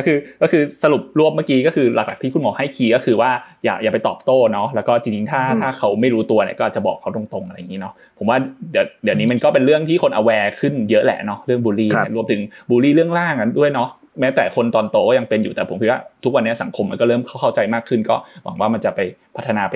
ในทางที่ดีขึ้นเนาะเรื่องบูลลี่รูปร่างอะไรอย่างเงี้ยครับใช่ครับใช่โอเคได้ต่อไปไปต่อกับกันที่อีกหนึ่งตัวละครสำคัญแล้วกันนะครับก็เดี๋ยวต่อไปขอเชิญคุณรอนนะครับผู้รับบทปฐมกาลนะครับเป็นยังไงบ้างครับกับตัวละครนี้ครับสวัสดีอีกครั้งนะครับครับฟังทุกคนอยู่ตลอดนะครับอย่างตั้งใจนะครับครับครับก็อย่างตัวละครปฐมกาลใช่ไหมครับหลายคนน่าจะสงสัยแหละว่าเขาเจอเรื่องราวอะไรมาบ้างสำหรับ EP ล่าสุดนะครับในวันจันทร์กับวันอังคารที่ผ่านมานี่ EP 11กับ12เนี่ยทุกคนคงจะได้เห็นเรื่องของแบบเบสของตัวละครปฐมกาลมากขึ้นว่าสิ่งที่เขาเจอมาตั้งแต่เด็กเนี่ยเจอเรื่องราวอะไรมาบ้างนะครับใช่ก็เป็นตัวละครที่ผมก่อนที่ผมจะเข้าซีนนะครับต้องค่อนข้างใช้สมาธิในการเข้าไปเป็นตัวละครค่อนข้างเยอะเพราะว่าคือสิ่งที่ตัวละครปฐมกาลเขาเข้าใจแล้วก็ตีความตลอดนะครับก็คือเขามองว่าเรื่องที่คนอื่นมองว่ามันไม่ธรรมดาแล้วมันก็แบบมันเป็นแบบเหมือนเป็นคนโรคจิตมีวิธีคิดที่มันไม่เหมือนคนอื่นนะครับแต่ว่าตัวละครตัวเนี้ยเขารู้สึกว่ามันเป็นเรื่องธรรมดาครับแล้วก็สิ่งที่เขาทำเนี่ยเขาก็รู้สึกว่าเขาได้ช่วยเหลือเด็กที่เขานึกถึงว่าเหมือนเป็นตัวเองตอนเด็กๆอะไรนะครับเป็นจังหวะที่เหมือนเราเจอกับธันวาเราจะรู้สึกว่าเด็กคนนี้ฉลาดแล้วก็มีอะไรหลายอย่างที่เหมือนกับเราบวกกับพอผมกลัวจะพูดสปอยมากจะพยายามระวังตัวเองเพราะว่ามันจะมีปมอยู่เยอะนะครับก็พอเขามาเล่าเรื่องต่างๆให้ฟังจากล่าสุดอย่างเงี้ยที่เขามาบอกเรื่องราวของน้องเขาใช่ไหมครับเขายิ่งรู้สึกว่าการกระทำของคุณพ่อของเด็กทั้งสองคนเนี่ยมันทำให้เขานึกถึงตัวเองตอนเด็กๆที่เหมือนแบบถูกทำร้ายร่างกายถูกขังเอาไว้แล้วก็โดนตีโดนทำร้ายแล้วก็ไม่ได้รับความรักมาตลอดทั้งชีวิตเลยครับเพราะฉะนั้นก็จะเป็นตัวละครที่น่าสงสารครับแล้วก็ผมจะเห็นใจตัวละครตัวนี้มากครับใช่ก็เนี่ยครับเรื่องของแบบครอบครัวอะไรคงส่งผลให้กับเขาแบบว่ามีผลเป็นขนาดนั้นอย่างเงี้ยแต่ว่าในทางกลับกันเขาก็ในบทละครนะครับเขาก็จะมีความคิดแล้วก็มีความฉลาดที่ไม่เหมือนคนอื่นไม่แน่ใจว่าอาจจะเป็นเรื่องของอย่างผมก็จะตีความเป็นว่าเรื่องของแบบโครโมโซมความคิดหรือการที่เขาอยู่แต่ในห้องโดนขังเอาไว้เขาอ่านหนังสืออย่างเงี้ยครับอาจจะมีอะไรหลายอย่างที่มันแบบว่ากลายพันธุ์ทางด้านโครโมโซมด้วยแล้วก็เรื่องของสภาพแวดล้อมด้วยแบบนี้ใช่ก็ค่อนข้างต้องแบบว่า เหนื่อยอยู่เหมือนกันกับการที่เวลาเหมือนเราไปเป็นตัวละครแบบนั้นแล้วก็เราไปคิดเป็นเขาอะไรอย่างเงี้ยครับก็ค่อนข้างจะไกลตัวแล้วก็ทำกันบ้านค่อนข้างเยอะเหมือนกันครับครับโอเคจริงตัวละครนี้เนี่ยมันมีปมที่เกิดมาอย่างถ้าตอนล่าสุดที่ถ้าคนดูก็คือมันจะบอกว่าจริงๆตัวปฐมกาลเนี่ยเกิดมาจากเพราะว่าคุณแม่ของปฐมกาลโดนข่มขืนเนาะแล้วก็ออกมาเป็นตัวปฐมกาลอะไรเงี้ยก็เลยเหมือนเขาทุกคนในบ้านก็จะไม่ได้รักเขาอะไรอย่างเงี้ยเนาะก็จะขังเขาไว้ในห้องอะไรอย่างงี้ใช่ไหมครับใช่ครับคือผมค่อนข้างจะต้องเทียบเคียงความรู้สึกตัวละครเยอะมากครับเพราะว่าจุดพีคเลยที่ผมใช้เป็นเกณฑ์ของผมเนี่ยคือว่าอะไรคือเหตุผลที่เด็กคนหนึ่งที่โตขึ้นมาใช่ไหมครับตัดสินใจว่าวิธีการแก้ไขที่ถูกต้องเนี่ยคือการฆ่าคนทุกคนในครอบครัวครับเพราะฉะนั้นผมก็จะรู้สึกว่าทำกันบ้านแล้วว่ามันต้องเจอเรื่องราวอะไรมาบ้างที่อาจจะทำให้ตัวละครมาไปถึงจุดนั้นได้แล้วก็มาถึงในจุดที่ว่าอะไรที่ทำให้เราสะดุดอยู่กับตัวธันวาแล้วก็สิ่งที่ธันวาได้พูดกับเราเกี่ยวกับมีนาครับครับตอนฉากที่ถ่ายครับคือต้องขอบคุณพอดีผมจะเป็นคนหนึ่งที่ผมจะไม่ได้เจอ ในพาร์ทปัจจุบันเลยแล้วก็อยากเจอมากครับนะก็ผมจะเจอกับพี่แจ๊บที่เล่นเป็นคุณพ่อแล้วก็น้องโบนัสนะครับแล้วก็น้องธันวากับมีนาตอนเด็กเนี่ยคือผมจะบอกว่าพี่แจ๊บกับน้องโบนัสครับเขารับผิดชอบความเป็นตัวละครดีมากเลยครับแล้วก็ตอนที่ถ่ายทำนะครับ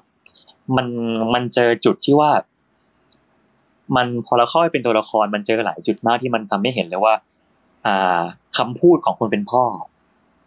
มันมีผลกับคนที่เป็นลูกมากขนาดไหนที่มันจะส่งผลที่มันเก็บเอาไว้ทั้งชีวิตเลยนะครับ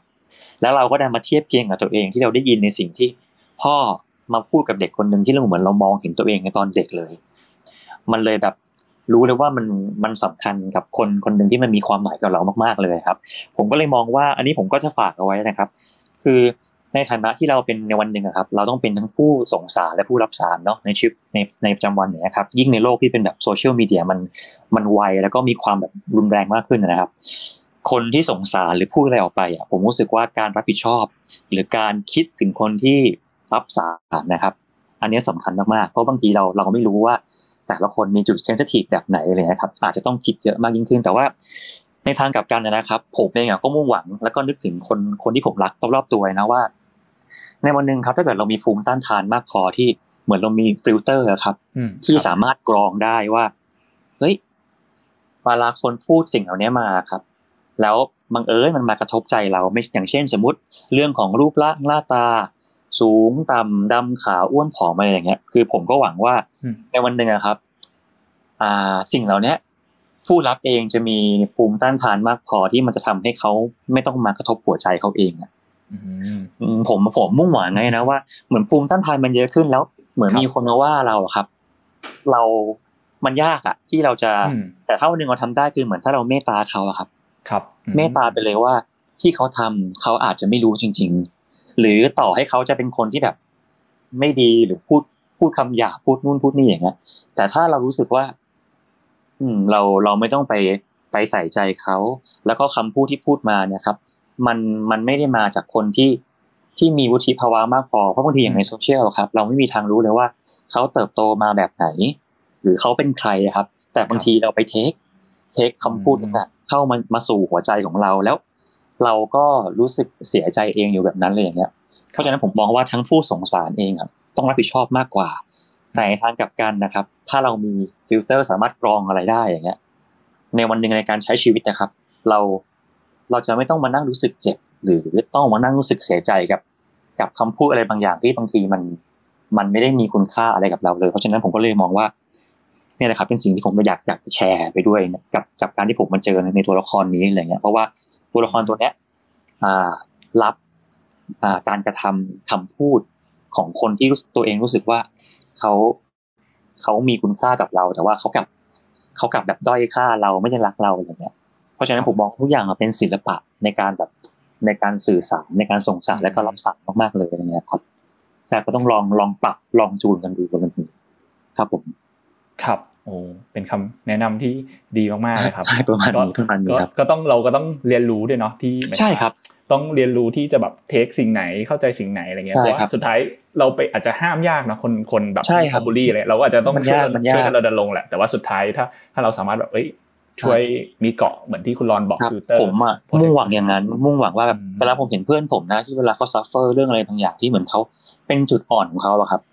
ผมก็จะเราจะให้กำลังใจเขาแหละแต่ผมรู้ว่าบางคนเกิดมาเรามีความพร้อมไม่เท่ากันนะครับแต่ผมก็จะมุ่งหวังในใจเรียกว่าโอเคขอให้วันนึงคนของผมที่ผมรักหรือแม้แต่ตัวผมอะแข็งแกร่งขึ้นในวันนี้อาจจะแบบรู้สึกสมมติเป็นเต็ม10ใช่ไหมครับวันนี้รู้สึก8ผมหวังว่าวันนึงแต่ละคนเนี่ยก็จะแข็งแรงมากยิ่งขึ้นมีภูมิมากยิ่งขึ้นหรือว่ารู้สึกลงมาแล้วนะเป็น4เป็น3เป็น2แล้วก็วันนึงก็จะรู้สึกเลยว่าเฮ้ยจริงๆแล้วเราแค่นึกถึงแบบคนที่รักเราดีกว่าคือเราเติบโตมาด้วยความรักครับพ่อแม่พี่น้องเพื่อนๆเหมือนในวันนึงที่เราจมลงไปให้เรารีบดึงตัวเองกลับมาแล้วมามองถึงว่าพอเราหันกลับไปอ่ะจริงๆแล้วอ่ะเรามีคนที่รักเราอ่ะครับและเขาก็เห็นคุณค่าของเราในชีวิตได้อยู่เยอะเพราะฉะนั้นเราไปให้คุณค่าแล้วก็ไปหมายความกับกลุ่มคนเหล่านั้นมันดีกว่าเพราะว่าการที่บางคนเขาติเราครับถ้าเขาติเพื่อก่อผมเชื่อว่าหลายคนน่ะมีวุฒิภาวะมากพอที่เราจะรู้ว่าถ้าเขาติเพื่อก่อมันจะมีวิธีการส่งสารอย่างไรให้เราไม่รู้สึกแบบเจ็บหรือว่าแหลมหัวใจของเราเองครับครับเพราะฉะนั้นคือพอเรามีสติผมเชื่อว่าทุกคนจะ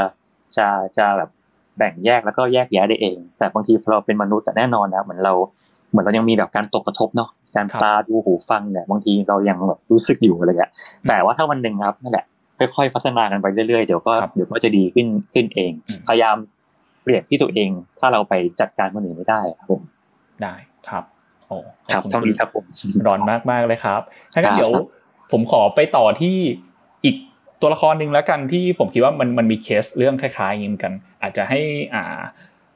ตัวละครของคุณนัททิวเนาะครับ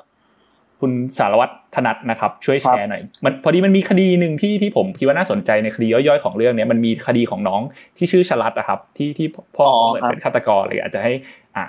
คุณนัททิวช่วยแบบช่วยเล่าเรื่องแบบตรงนี้หน่อยอะไรอย่างงี้อ๋อก็คืออันนี้มันเป็นแบบคือคดีของชลัดเนี่ยมันเป็นเคสที่แก๊งสืบสวนเนี่ยได้เจอแล้วก็ต้องใช้เวลาในการงมอยู่สักพักเพราะว่ามันมีการเข้าใจผิดเกิดขึ้นในตัวคดีแบบเยอะไปหมดคืออีเวนว่าตัวของแบบน้องชลัดหรือคนที่เป็นบุคแบบตัวละครในเคสอ่ะก็คือเข้าใจผิดกันไปมาวนไปหมดเลยครับแต่ว่าถ้าจะโยงเข้าถึงเรื่องของปมในใจเนี่ยก็คือมันเป็นเรื่องของเด็กคนนึงที่มีพ่อมีประวัติอาชญากรรมเป็นฆาตกรฆ่าคนและทีนี้มันน้องคนนี้ก็ได้มีโอกาสแบบเรียนหนังสือกับอาจารย์ธันวาซึ่งบทความที่เรียนเนี่ยมันเป็นเรื่องเกี่ยวกับว่าการเป็นฆาตกรเนี่ยมันมีเปอร์เซ็นต์ในการที่จะถ่ายทอดทางพันธุกรรมอะไรเงี้ยแล้วมันก็เลยทำให้น้องคนนี้เขาเกิดมีความกังวลเกิดขึ้นอะไรเงี้ยว่าเฮ้ยถ้าพ่อเขาเป็นฆาตกรเนี่ยเขาได้รับยีนพ่อมาอะไรเงี้ยเขาจะต้องแบบมีแนวโน้มไหมวันนึงความคิดเขาจะเปลี่ยนไหมอะไรเงี้ยคือมันเกิดจากความกังวลอะไรเงี้ยครับแล้วก็ในเคสเนี่ยมันก็แบบมันเกิดเหตุแบบฆาตกรรมกันเกิดขึ้นจริงๆใช่ครับอะไรประมาณนี้แล้วก็แก๊งสืบสวนของพวกเราก็ต้องไปสืบหาความจริงว่ามันยังไงแต่ว่าโดยเรื่องของปมเนี่ยก็คือเหมือนตัวของชลัดเนี่ยก็คือถูกเรื่องเนี้ยเรื่องที่พ่อเขาเนี่ยเป็นแบบเนี้ยเหมือนแบบฝังเข้ามาแต่ผมคิดว่าอย่างชลัดเองเนี่ยอาจจะมารู้สึกตอนโตมากกว่าตอนเด็กเพราะตอนเด็กอาจจะยังคิดไม่ได้ขนาดเนี้ยแต่ว่าแบบพอโตแล้วเขาเริ่มรู้สึกว่าแบบเขาไม่อยากเป็นคนไม่ดีอ่ะคือข้างในอยากเป็นคนดีแต่มันมีสิทธิ์ว่าเขาจะเลวอะไรอย่างเงี้ยใช่ครับแล้วก็ทีนี้แบบเหตุการณ์มันก็ผมว่า point ที่มันทำให้เกิดการผิดพลาดครั้งใหญ่ก็คือการตัดสินใจของชลัดที่ช่วยเหลือคนผิดเข้าใจไหมคือผมก็ไม่รู้ว่าผมพูดลึกได้ขนาดไหนแต่ว่าในคดีเนี่ยมันมีผู้ร้ายตัวจริงซึ่งเป็นเพื่อนของเขาถูกไหมแล้วแบบว่าเขาแทนที่เขาจะเหมือนแบบมีการพูดคุยกันดีๆหรือมีการปรับความเข้าใจอะไรอย่างเงี้ยแต่มันไม่ใช่แบบนั้นเพราะเขาคิดเองแล้วไงคือเขาคิดเองเองว่าเขาจะต้องทำอะไรเพื่อเป็นสิ่งที่ถูกต้องที่เขาคิดว่าแบบนี้คือถูกต้องใช่แต่ว่าพื้นฐานมันคือความรู้สึกผิดอะไรอย่างเงี้ยซึ่งแบบเอาจริงมันไม่ใช่คดีเนี้ยคดีเดียวครับในเรื่องที่มันเกิดจากหลายๆคดีเลยนะ ใช่คือแบบทุกคดีมันมีปมแบบปมของคนร้ายมันทำให้ตอนที่เราแบบรับบทนี้แล้วเราก็เล่นเนี่ยกับทีมสืบสวนเวลาเราไขคดีไปเราก็จะรู้สึกว่าเฮ้ยทุกอันเนี่ยมันไม่ใช่แค่แบบว่าไอ้ฆาตกรมันแบบอารมณ์สนุกว่าอยากฆ่ามันคือทุกคนเขามีที่มาเลยใช่ที่มาอะไรอย่างเงี้ยอันนี้ก็เลยเป็นอีกเคสนึงที่ก็เจอครับผมคุณเบสมีเดี๋ยวถามคุณเบสมาดีกว่าคุณเบสมีคดีไหนที่ชอบเป็นพิเศษไหมครับหรือว่าจริงๆเรามีเรื่องอะไรอย่างงี้มั้ยผมว่าอันนี้มันจะโยงเข้าถึงว่าแบบเหมือนว่าเอ้ยพ่อเป็นยังไงลูกก็เป็นอย่างนั้นอะไรอย่างเงี้ยไม่รู้ว่ามีเรื่องแนวนี้แชร์มั้ยหรือว่ามีคดีอะไรที่ประทับใจในเรื่องนี้มั้ยครับเบสเค้าชอบคดีที่ไปที่โรงแรมครับอย่างทำไมผมถึงเดาว่าพี่ตีต้องเปิดไมค์แซวผมว่าแล้วแหละก็จริงสำหรับผมครับก็คือเรื่องพ่อเป็นยังไงลูกเป็นอย่างนั้นก็ถ้าเกิดเป็นในเคสของผมเนี่ยก็ผมว่าก็มีความเป็นไปได้สูงนะครับเพราะว่าก็มีหลายอย่างที่จริงๆผมก็ได้ที่ผมรู้สึกว่าตัวผมเนี่ยก็ได้รับมาแบบไล่รับอิทธิพลมาจากคุณพ่อหลายๆอย่างก็มีแบบทั้งเรื่องดีและเรื่องไม่ดีอะไรหลายๆอย่างก็มีเหมือนกันถ้าเกิดยกตัวอย่างเรื่องดีก็อย่างเช่นแบบคุณพ่อผมก็จะเป็นคนแบบพูดตรงแบบเป็นคนแบบมีอะไรก็คือก็คุยกันเลยอะไรเงี้ยคือแบบไม่ต้องแบบมาอ้อมค้อมคุณมีอะไรคุณก็คุยกับผมเลยแล้วเลี้ยงเราขึ้นมาเหมือนเดิมเป็นเพื่อนนะครับคือไม่ได้เลี้ยงกันแบบมีอะไรก็คุยทุกเรื่องอะไรเงี้ยครับถ้าเกิดเรื่องที่ค่อนข้างแบบไม่ดีหน่อยก็จะเป็นเรื่องอารมณ์ที่แบบอาจจะเป็นคนขี้แบบหงุดหงิดนิดนึงเหมือนแบบคุณพ่อเบสก็จะเป็นคนที่แบบเซนซิทีฟเรื่องอารมณ์อะไรเงี้ยครับเป็นคนแบบหงุดหงิดง่ายแต่ว่าหงุดหงิดง่ายหายเร็วอะไรเงี้ยก็เราก็ได้รับอิทธิพลตรงนี้มาด้วยเหมือนกันก็เป็นคนหงุดหงิดง่ายหายเร็วบางทีแบบมีอะไรมาแบบเหมือนได้ยินแล้วมันไม่ถูกหูนิดนึงแล้วก็เอาละแบบแล้วก็จะหงุดหงิดแล้วแต่แบบเราเป็นคนที่จูนกับเอาไว้ก็คือแบบเรารู้ว่าเราหงุดหงิดเกินไปเราก็จะขอโทษเมื่อกี้แบบหงุดหงิดเกินไปอะไรอย่างเงี้ยครับแต่ถ้าเกิดเรื่องปมเนี่ยก็จริงๆก็จะมีเรื่องปมนึงที่อย่างพี่ตีเนี่ยก็จะเป็นปมของน้องคนเล็กอย่างผมเนี่ยก็จะเป็นปมที่ผมมาเป็นพี่ผมก็จะมีเรื่องที่เหมือนแบบพอรู้สึกว่าเราเป็นพี่เพราะว่าก็จะมีความกดดันในแบบของพี่เหมือนกันอะไรอย่างเงี้ยก็จะทำไมชอบกดดันน้องวะก็กดดันน้องจริงๆก็มีนะครับเดี๋ยวแชร์ให้ฟังก็อย่างแรกเลยคือความเป็นพี่เนี่ยผมก็จะมีเรื่องกดดันเกี่ยวกับอย่างแรกเลยก็เหมือนเรารู้สึกว่าพอเราเป็นพี่ปุ๊บพ่อกับแม่ก็ต้องคาดหวังว่าวันนึงเราก็จะต้องแบบดูแลครอบครัวดูแลที่บ้านดูแลน้องดูแลพ่อแม่ดูแลคุณยายอะไรอย่างเงี้ยครับเราก็จะรู้สึกว่าเราต้องเรียนให้เก่งเราต้องจบสูงเราต้องเหมือนช่วงในเด็กเราก็จะคิดว่าการเป็นหมอการเป็นวิศวะเนี่ยมันคืออะไรที่แบบที่บ้านทุกบ้านเนี่ยอยากให้เป็นอะไรอย่างงี้ใช่มั้ยครับเราก็จะเป็นเด็กที่แบบเป็นเด็กเรียนมากเกรดเฉลี่ยแบบ4ตลอดแล้วพอแบบมีอยู่ปีนึงเราก็เหมือนแบบพอมันกดดันตัวเองมากๆเราได้เกรดเฉลี่ยออกมา 3.95 ครับโทรมานั่งร้องไห้กับคุณพ่อคุณแม่แบบเป็นชั่วโมงอะไรอย่างเงี้ยครับมันก็จะเป็นเรื่องที่แบบเราก็พุชตัวเองมากเกินไปซึ่งจริงๆเรื่องพวกเนี้ยครับมันเกิดมันสามารถแบบแก้ปัญหาได้ด้วยการแค่แบบเราคุยกับเขาแค่แบบไม่ถึง10นาทีด้วยซ้ำจริงๆเพราะมีจุดนึงเหมือนมันถึงจุดที่แบบเราอ่ะไม่ได้รู้สึกว่าเราอยากเป็นหมอหรืออยากเป็น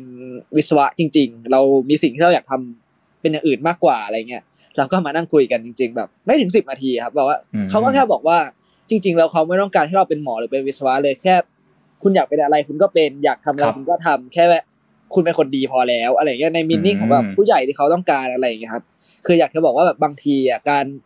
ที่เราคิดไว้เองหรือการที่เราแบบพุชตัวเองมากเกินไปโดยที่จริงๆเราก็พ่อแม่เราเขาอาจจะไม่ได้คิดอย่างนั้นก็ได้อะไรเงี้ยแล้วก็พูดคุยกันเยอะๆในครอบครัวพยายามหาเวลาว่างวันศุกร์เสาร์อาทิตย์อะไรก็ได้นั่งกินข้าวกันคุยกันมีอะไรก็แชร์กันอะไรอย่างเงี้ยครับแล้วก็ถ้าเกิดเป็นเรื่องของพี่กับน้องเนี่ยก็จะมีเหมือนพอเราเป็นพี่ปุ๊บน้องเราเขาเป็นน้องแล้วมันจะมีความแบบพอเขาเป็นน้องเนี่ยเขาจะมีเหมือนสมัยเรียนเนี่ยเขาจะเป็นเด็กแบบเด็กเหี่ยวๆนิดนึงมีเรื่องแบบเกเรบ้างเข้าฝ่ายปกครองบ้างแบบไม่ค่อยตั้งใจเรียนเป็นเด็กแบบก็อาจจะเป็นเด็กแบบคือไม่ได้เป็นเด็กไม่ดีนะครับแต่ก็คือแบบเหมือนแบบเหี่ยวๆนิดหน่อยอะไรเงี้ยแล้วก็เกรดเนี่ยการเรียนเนี่ยอาจจะแบบไม่ได้ดีมากไม่ได้ดีเหมือนเราแล้วเราก็จะไปพุชน้องก็แบบเหมือนเราเอาตัวเราเป็นหลักว่าแบบเราทำได้ทำไมน้องถึงทำไม่ได้อะไรเงี้ยแล้วพอมันก็เนี่ยเคลียร์เลยเดี๋ยวครับพี่น้องแต่ละคนถนัดไม่เหมือนกันครับใช่อันเนี้ยโหคือพอเราโตมาแบบนึงเราก็เข้าใจว่าแต่ละคนน่ะมันถนัดไม่เหมือนกัน องประสาทหมองความคิดมันก็คนละความคิดอะไรอย่างเงี้ยครับมันก็จะมีจุดนึงที่แบบเรารู้สึกว่าเราอ่ะลุกดาวเขาแต่เราก็ผิดหวังในตัวเขาด้วยอะไรอย่างเงี้ยก็มีจุดนึงที่แบบเราก็รู้สึกว่าคือเราอ่ะไปพูดแรงกับเขาเหมือนเป็นวันที่แบบเขาแบบเฟลอะไรสักอย่างเขาแบบหงุดหงิดแล้วก็มาแบบมาโมโหมาวีนที่บ้านอะไรเงี้ยเราก็พูดในวอร์ดดิ้งที่แบบที่แรงกว่าแต่ว่ามีนิ่งออกไปประมาณอารมณ์ว่าแบบคือเหมือนแบบเป็นแบบทำไมแบบทำตัวอย่างนี้ทำไมทำตัวเหลวไหลอะไรอย่างนี้ขนาดนี้อะไรเงี้ยครับก็หลังจากนั้นก็คือเขาก็เฟลเขาก็รู้สึกว่าแบบเหมือนเราอ่ะไปลุกดาวเขาไปว่าเขาทั้งที่แบบจริงๆแล้ว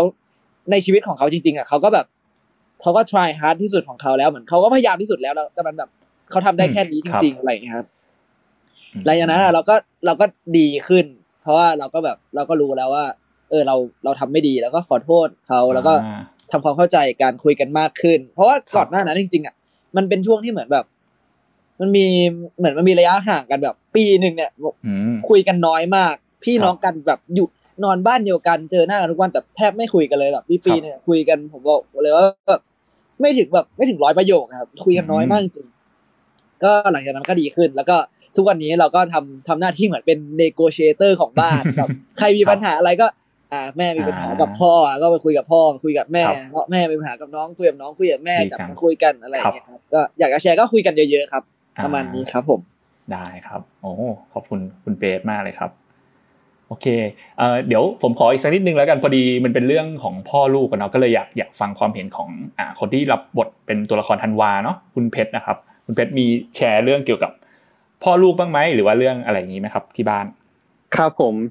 ก็พอมีครับจริงๆก็อย่างที่คุณหมอได้เล่าไปว่าเหมือนบางเคสที่เด็กไปหาหมอเองแล้วก็ปรากฏว่าพอคุณหมอลองพูดคุยกับตัวเด็กดูแล้วคนไข้เด็กดูแล้วคุณหมอบอกว่าจริงๆแล้วเด็กไม่ได้เป็นอะไรแต่คุณพ่อคุณแม่เนี่ยบางทีอาจจะควรมาปรึกษาหรือรักษาบ้างนะอะไรเงี้ยจริงๆเคสเนี่ยผมนั่งตลกในใจอยู่เพราะว่ามันตรงกับเคสผมมากครับผมเคยมีตอนช่วงวัยรุ่นปลายๆที่กำลังแบบอารมณ์รุนแรงอารมณ์ฉุนเฉียวอะไรเงี้ยครับแล้วผมก็รู้สึกว่ามันถึงจุดที่ว่าผมก็อยากจะเปลี่ยนแปลงตัวเองผมก็เลยอยากให้คุณพ่อคุณแม่พาผมไปรักษากับคุณหมอที่เป็นจิตแพทย์อะไรอย่างนี้ดูแล้วปรากฏว่าพอไปคุยนู่นนี่นั่นแล้วปรากฏว่าคุณหมอเขาบอกว่าตัวผมนี่ปกติมากไปเอาคุณพ่อมาคุยเถอะคุณพ่อคุณนั่นแหละจะมาบังคับคุณอะไรมากขนาดนั้นทำให้คุณต้องกดดันและรู้สึกแบบนี้ผมก็รู้สึกคลิกตกใจว่าแบบผมก็ไม่อยากจะเชื่อว่าผมจะได้คำตอบแบบนั้นจากหมอก็ปรากฏว่าเหมือนกับหลายๆอย่างสภาพแวดล้อมทางสังคมคุณพ่อคุณแม่บางทีถ้าเกิดอาจจะแนะนำลูกได้ไม่ดีพอหรือไม่ถูกต้องไม่รู้วิธีที่ทางออกที่ดีที่สุดสำห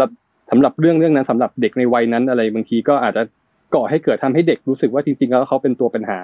ไปโดยที่จริงๆแล้วเขาไม่ได้เป็นอะไรอย่างนี้เหมือนกันนะครับ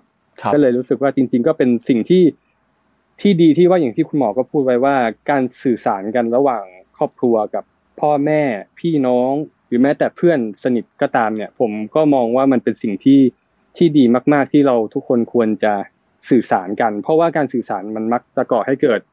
ความเข้าใจอยู่แล้วหรือบางทีมันจะทำให้เกิดการเข้าใจผิดจากการสื่อสารด้วยนั่นแหละเพราะฉะนั้นแล้วสิ่งที่สำคัญมากๆก็คือการสื่อสารใ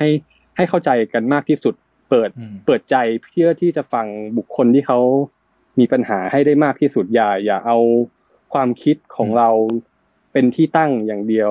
ถ้าบางทีถ้าเรามีจิตใจที่อยากจะช่วยเหลือใครสักคนแล้วบางทีเราอาจจะต้องเข้าใจคนอื่นมากกว่าที่จะเข้าใจตัวเองด้วยซ้ำคุณถึงจะช่วยเขาได้เพราะตราบใดที่คุณยังเข้าใจตัวเองมากกว่าผู้อื่นอยู่คุณก็น่าจะยังช่วยใครได้ไม่ดีพออะไรอย่างเงี้ยครับอ๋อครับผมดีมากเลยครับ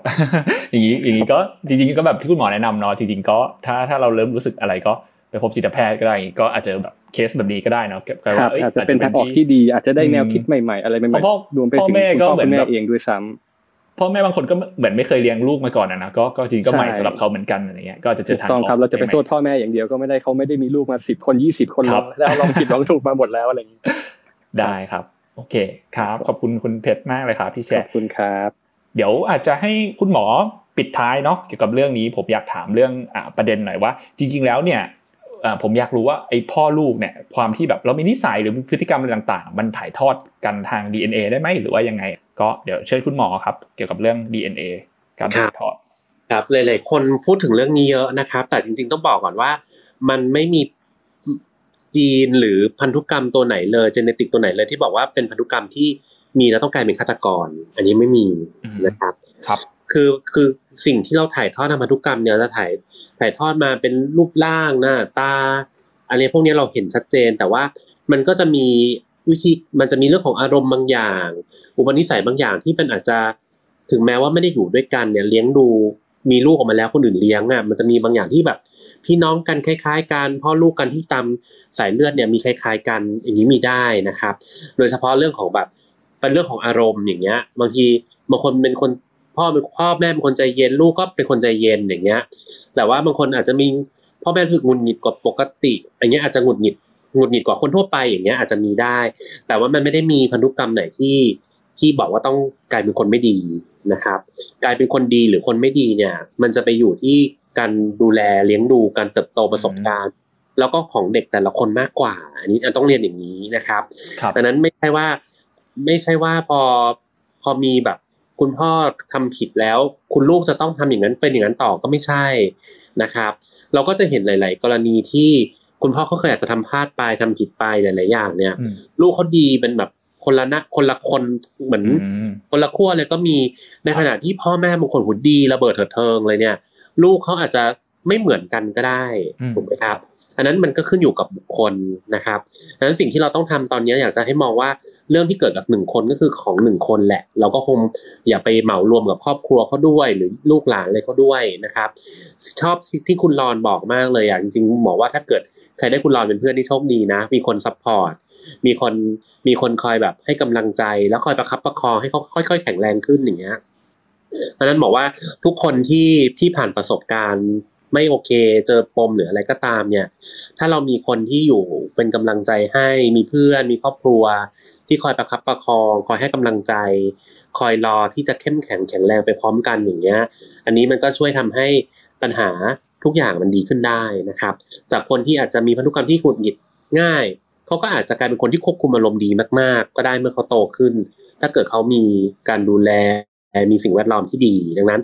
ก็เหมือนกับอีกหลายๆท่านพูดเรื่องของการสื่อสารด้วยเหมือนกันนะครับปมหลายๆอย่างก็หายไปได้ถ้ามีการสื่อสารที่ดีนะครับแล้วก็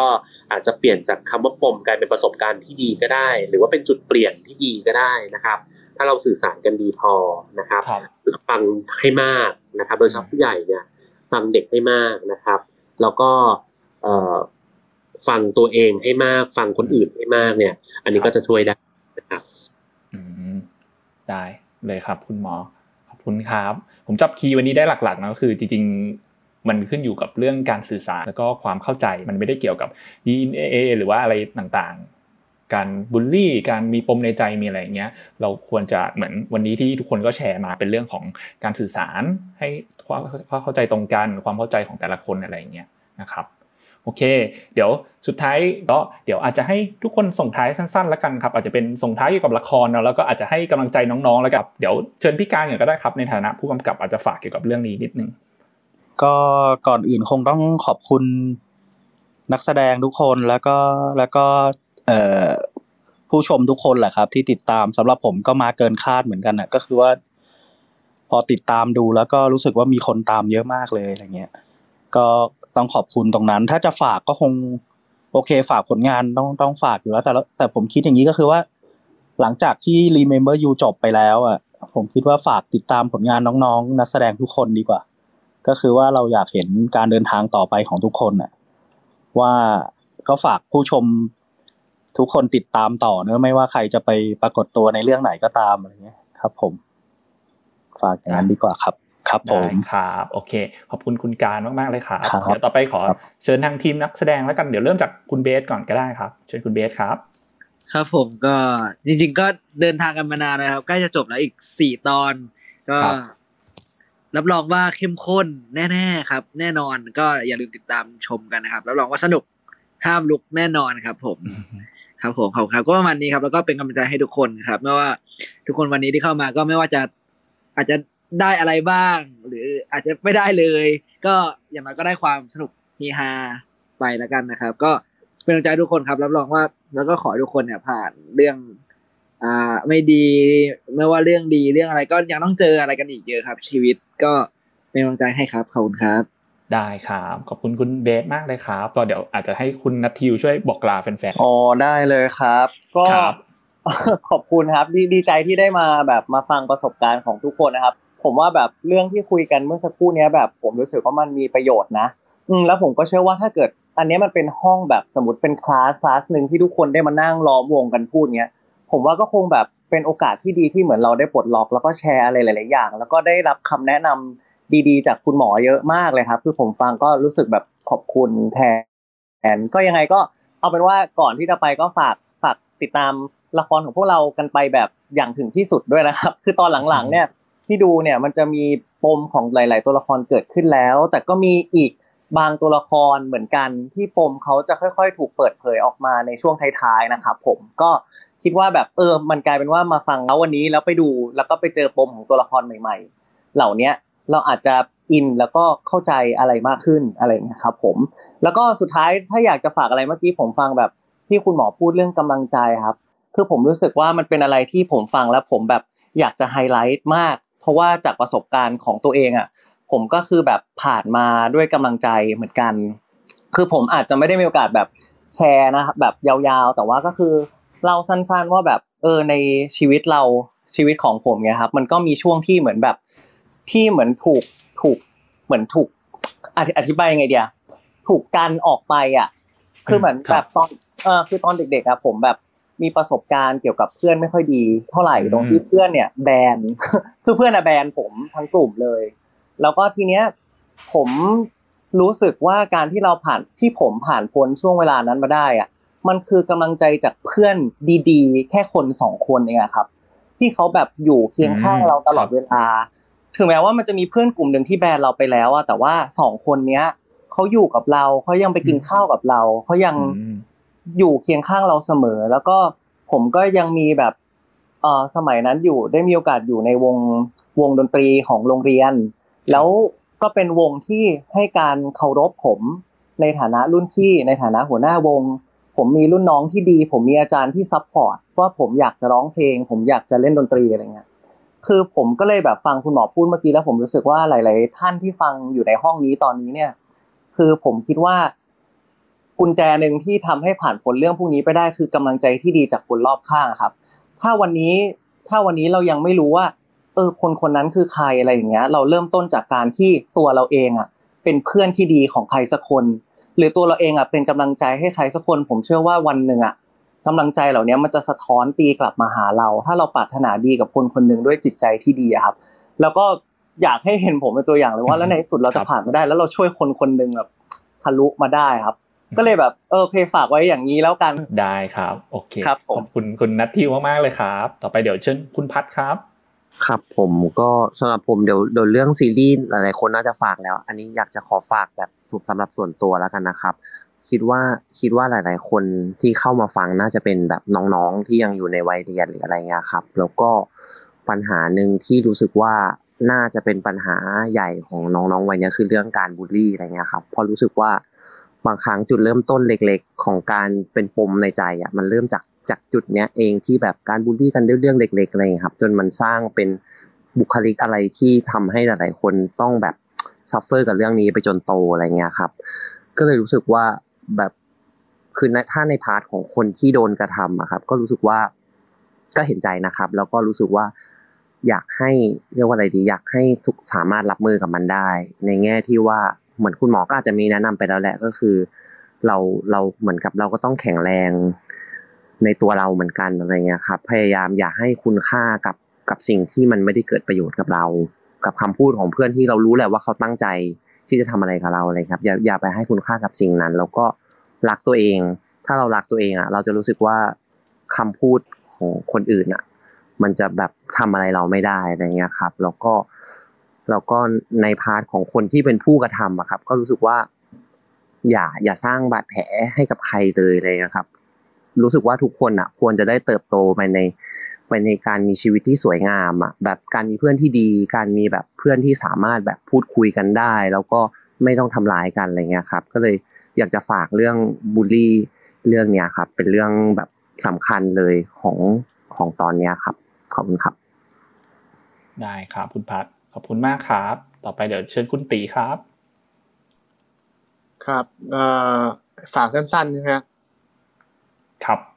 สั้นๆแล้วได้แล้วครับแล้วแต่คุณตีเลยว่าแล้วโอ้ยพออุ้ยไม่ใส่ซาวแล้วแห้งเลยอ่ะตึงโป๊ะภาพครับก็ไม่อยากให้แบบซีเรียสกันนะครับก็อยากให้แบบสบายๆนะครับก็ขอเป็นกำลังใจให้กับเพื่อนๆพี่ๆน้องๆทุกคนนะครับในสถานการณ์ณตอนนี้นะครับก็เชื่อว่าทุกคนประสบเหมือนกันนะครับแล้วก็ค่อนข้างจะลำบากนะครับแต่ก็อยากให้ใช้ชีวิตอย่างมีสตินะครับแล้วก็ไม่ประมาทนะฮะแล้วก็มองโลกในแง่ดีนะครับพยายามมองโลกในแง่ดีเท่าที่จะได้แล้วกันนะครับเพราะว่าบางทีอย่างเช่นบางอย่างเนี่ยเรื่องเกิดสมมติเรื่องเกิดมาสักอย่างนึงคน10คนอาจจะมองเป็น10อย่างเลยก็ได้นะอยู่ที่เราเลือกจะมองด้วยเหมือนกันนะครับก็เลือกที่จะมองเลือกที่จะคิดในสิ่งที่คิดว่ามันดีที่สุดแล้วกันต่อตัวเราแล้วก็สิ่งคนรอบข้างนะครับอย่างผมเนี่ยก็จะถือกติประจำตัวว่าเราก็ต้องรักตัวเองนะครับรักครอบครัวนะครับแล้วก็ดูแลรักคนที่เขารักเรานะครับให้ความสำคัญกับคนที่เขารักเรานะครับแล้วก็ใช้ชีวิตให้มันมีความสุขนะฮะแล้วก็คือถ้าเกิดว่าเราทำเพื่อผู้อื่นได้ก็จะยิ่งดีมากแต่ว่าถ้าเกิดเราอย่างตอนนั้นเรายังทำอย่างนั้นไม่ได้ก็อย่างน้อยเราก็ต้องพยายามไม่ไปทำให้ใครเดือดร้อนนะครับแล้วก็สู้ๆครับชีวิตก็ยังมีอะไรที่ต้องเจออีกเยอะครับส่วนใหญ่น้องๆก็ยังอายุน่าจะอยู่ในช่วงวัยเรียนกันนะครับก็ขอให้สู้ๆใช้พลังงานมีพลังงานในชีวิตเยอะๆนะครับทำในสิ่งดีๆคิดดีทำดีนะครับแล้วก็เชื่อว่าสิ่งดีๆก็จะเข้ามาหาเรานะครับแล้วก็มีอะไรก็มาพูดคุยกันได้นะครับนะฮะฝากซีรีส์ด้วยนะครับ Remember You กำลังมันเลยนะครับแล้วก็IG ตีวิวิทนะฮะ TEEWIWID ก็มาพูดคุย inbox อะไรงี้กันได้นะครับถ้าเกิดน้องมีปัญหาชีวิตอะไรเงี้ยถ้าพี่พอจะให้คำปรึกษาได้ก็ลอง inbox มาดูแล้วกันนะครับก็สู้ๆครับเป็นกำลังใจให้ขอให้ทุกคนผ่านพ้นไปได้ด้วยดีมีชีวิตที่สดใสในวันพรุ่งนี้เริ่มต้นชีวิตใหม่ให้ดีที่สุดทุกๆวันนะครับขอบคุณครับครับขอบคุณคุณตีมากเลยครับเดี๋ยวเชิญคุณรอนครับครับก็อยู่ด้วยกันมาก็ผมเชื่อว่าทุกคนได้ฟังนะครับได้ความรู้แล้วก็ได้กำลังใจแน่นอนก็ฝากเอาไว้ด้วยกันนะครับช่วงนี้น่าจะทุกคนน่าจะเครียดกันเนาะด้วยสถานการณ์โควิดแล้วก็ด้วยหลายๆอย่างด้วยนะครับก็ขอให้มีความสุขครับแล้วก็ไม่ว่าตอนนี้ทุกคนกำลังเจอเรื่องราวอะไรอยู่นะขอให้หัวใจของทุกคนแข็งแรงครับไม่ว่าจะเจอเรื่องราวอะไรต่างๆก็ขอให้จัดการตัวเองได้แล้วก็ขอให้มีความสุขได้ครับกับเรื่องง่ายๆในชีวิตเนี่ยแต่ว่าพอเราเจอกับสิ่งที่มีความสุขง่ายๆเราก็ทำให้เราเหมือนแบบว่าไม่ต้องทุกข์นะครับผมไม่ต้องไปคิดมากแล้วก็ความทุกข์อยู่กับเราไม่นานนะครับก็ยังไงก็ขอให้ทุกคนที่เป็นแฟนละครแล้วก็แฟนศิลปินทุกคนนะครับตรงนี้เนี่ยมีความสุขแล้วก็ติดตามซัพพอร์ตละครซีรีส์ของเรากันต่อไปแล้วก็ขอให้ทุกคนศิลปินทุกคนด้วยครับช่วงนี้ก็มีความสุขแล้วก็สู้ๆนะครับช่วงนี้สถานการณ์ก็ยังไม่เป็นปกติเท่าไหร่นะยังไงก็สู้ไปด้วยกันนะครับแล้วก็ดูละครของเราด้วยครับผมโอเคครับขอบคุณคุณรอนครับต่อไปเดี๋ยวเชิญคุณเบลนะครับก็ทุกคนน่าจะฝากไปกันเยอะละงั้นเบลฝากด้วยกันค่ะก็ให้น้องๆทุกคนเราเป็นกำลังใจให้ทุกคนเลยช่วงนี้อาจจะยากลำบากนิดนึงด้วยสถานการณ์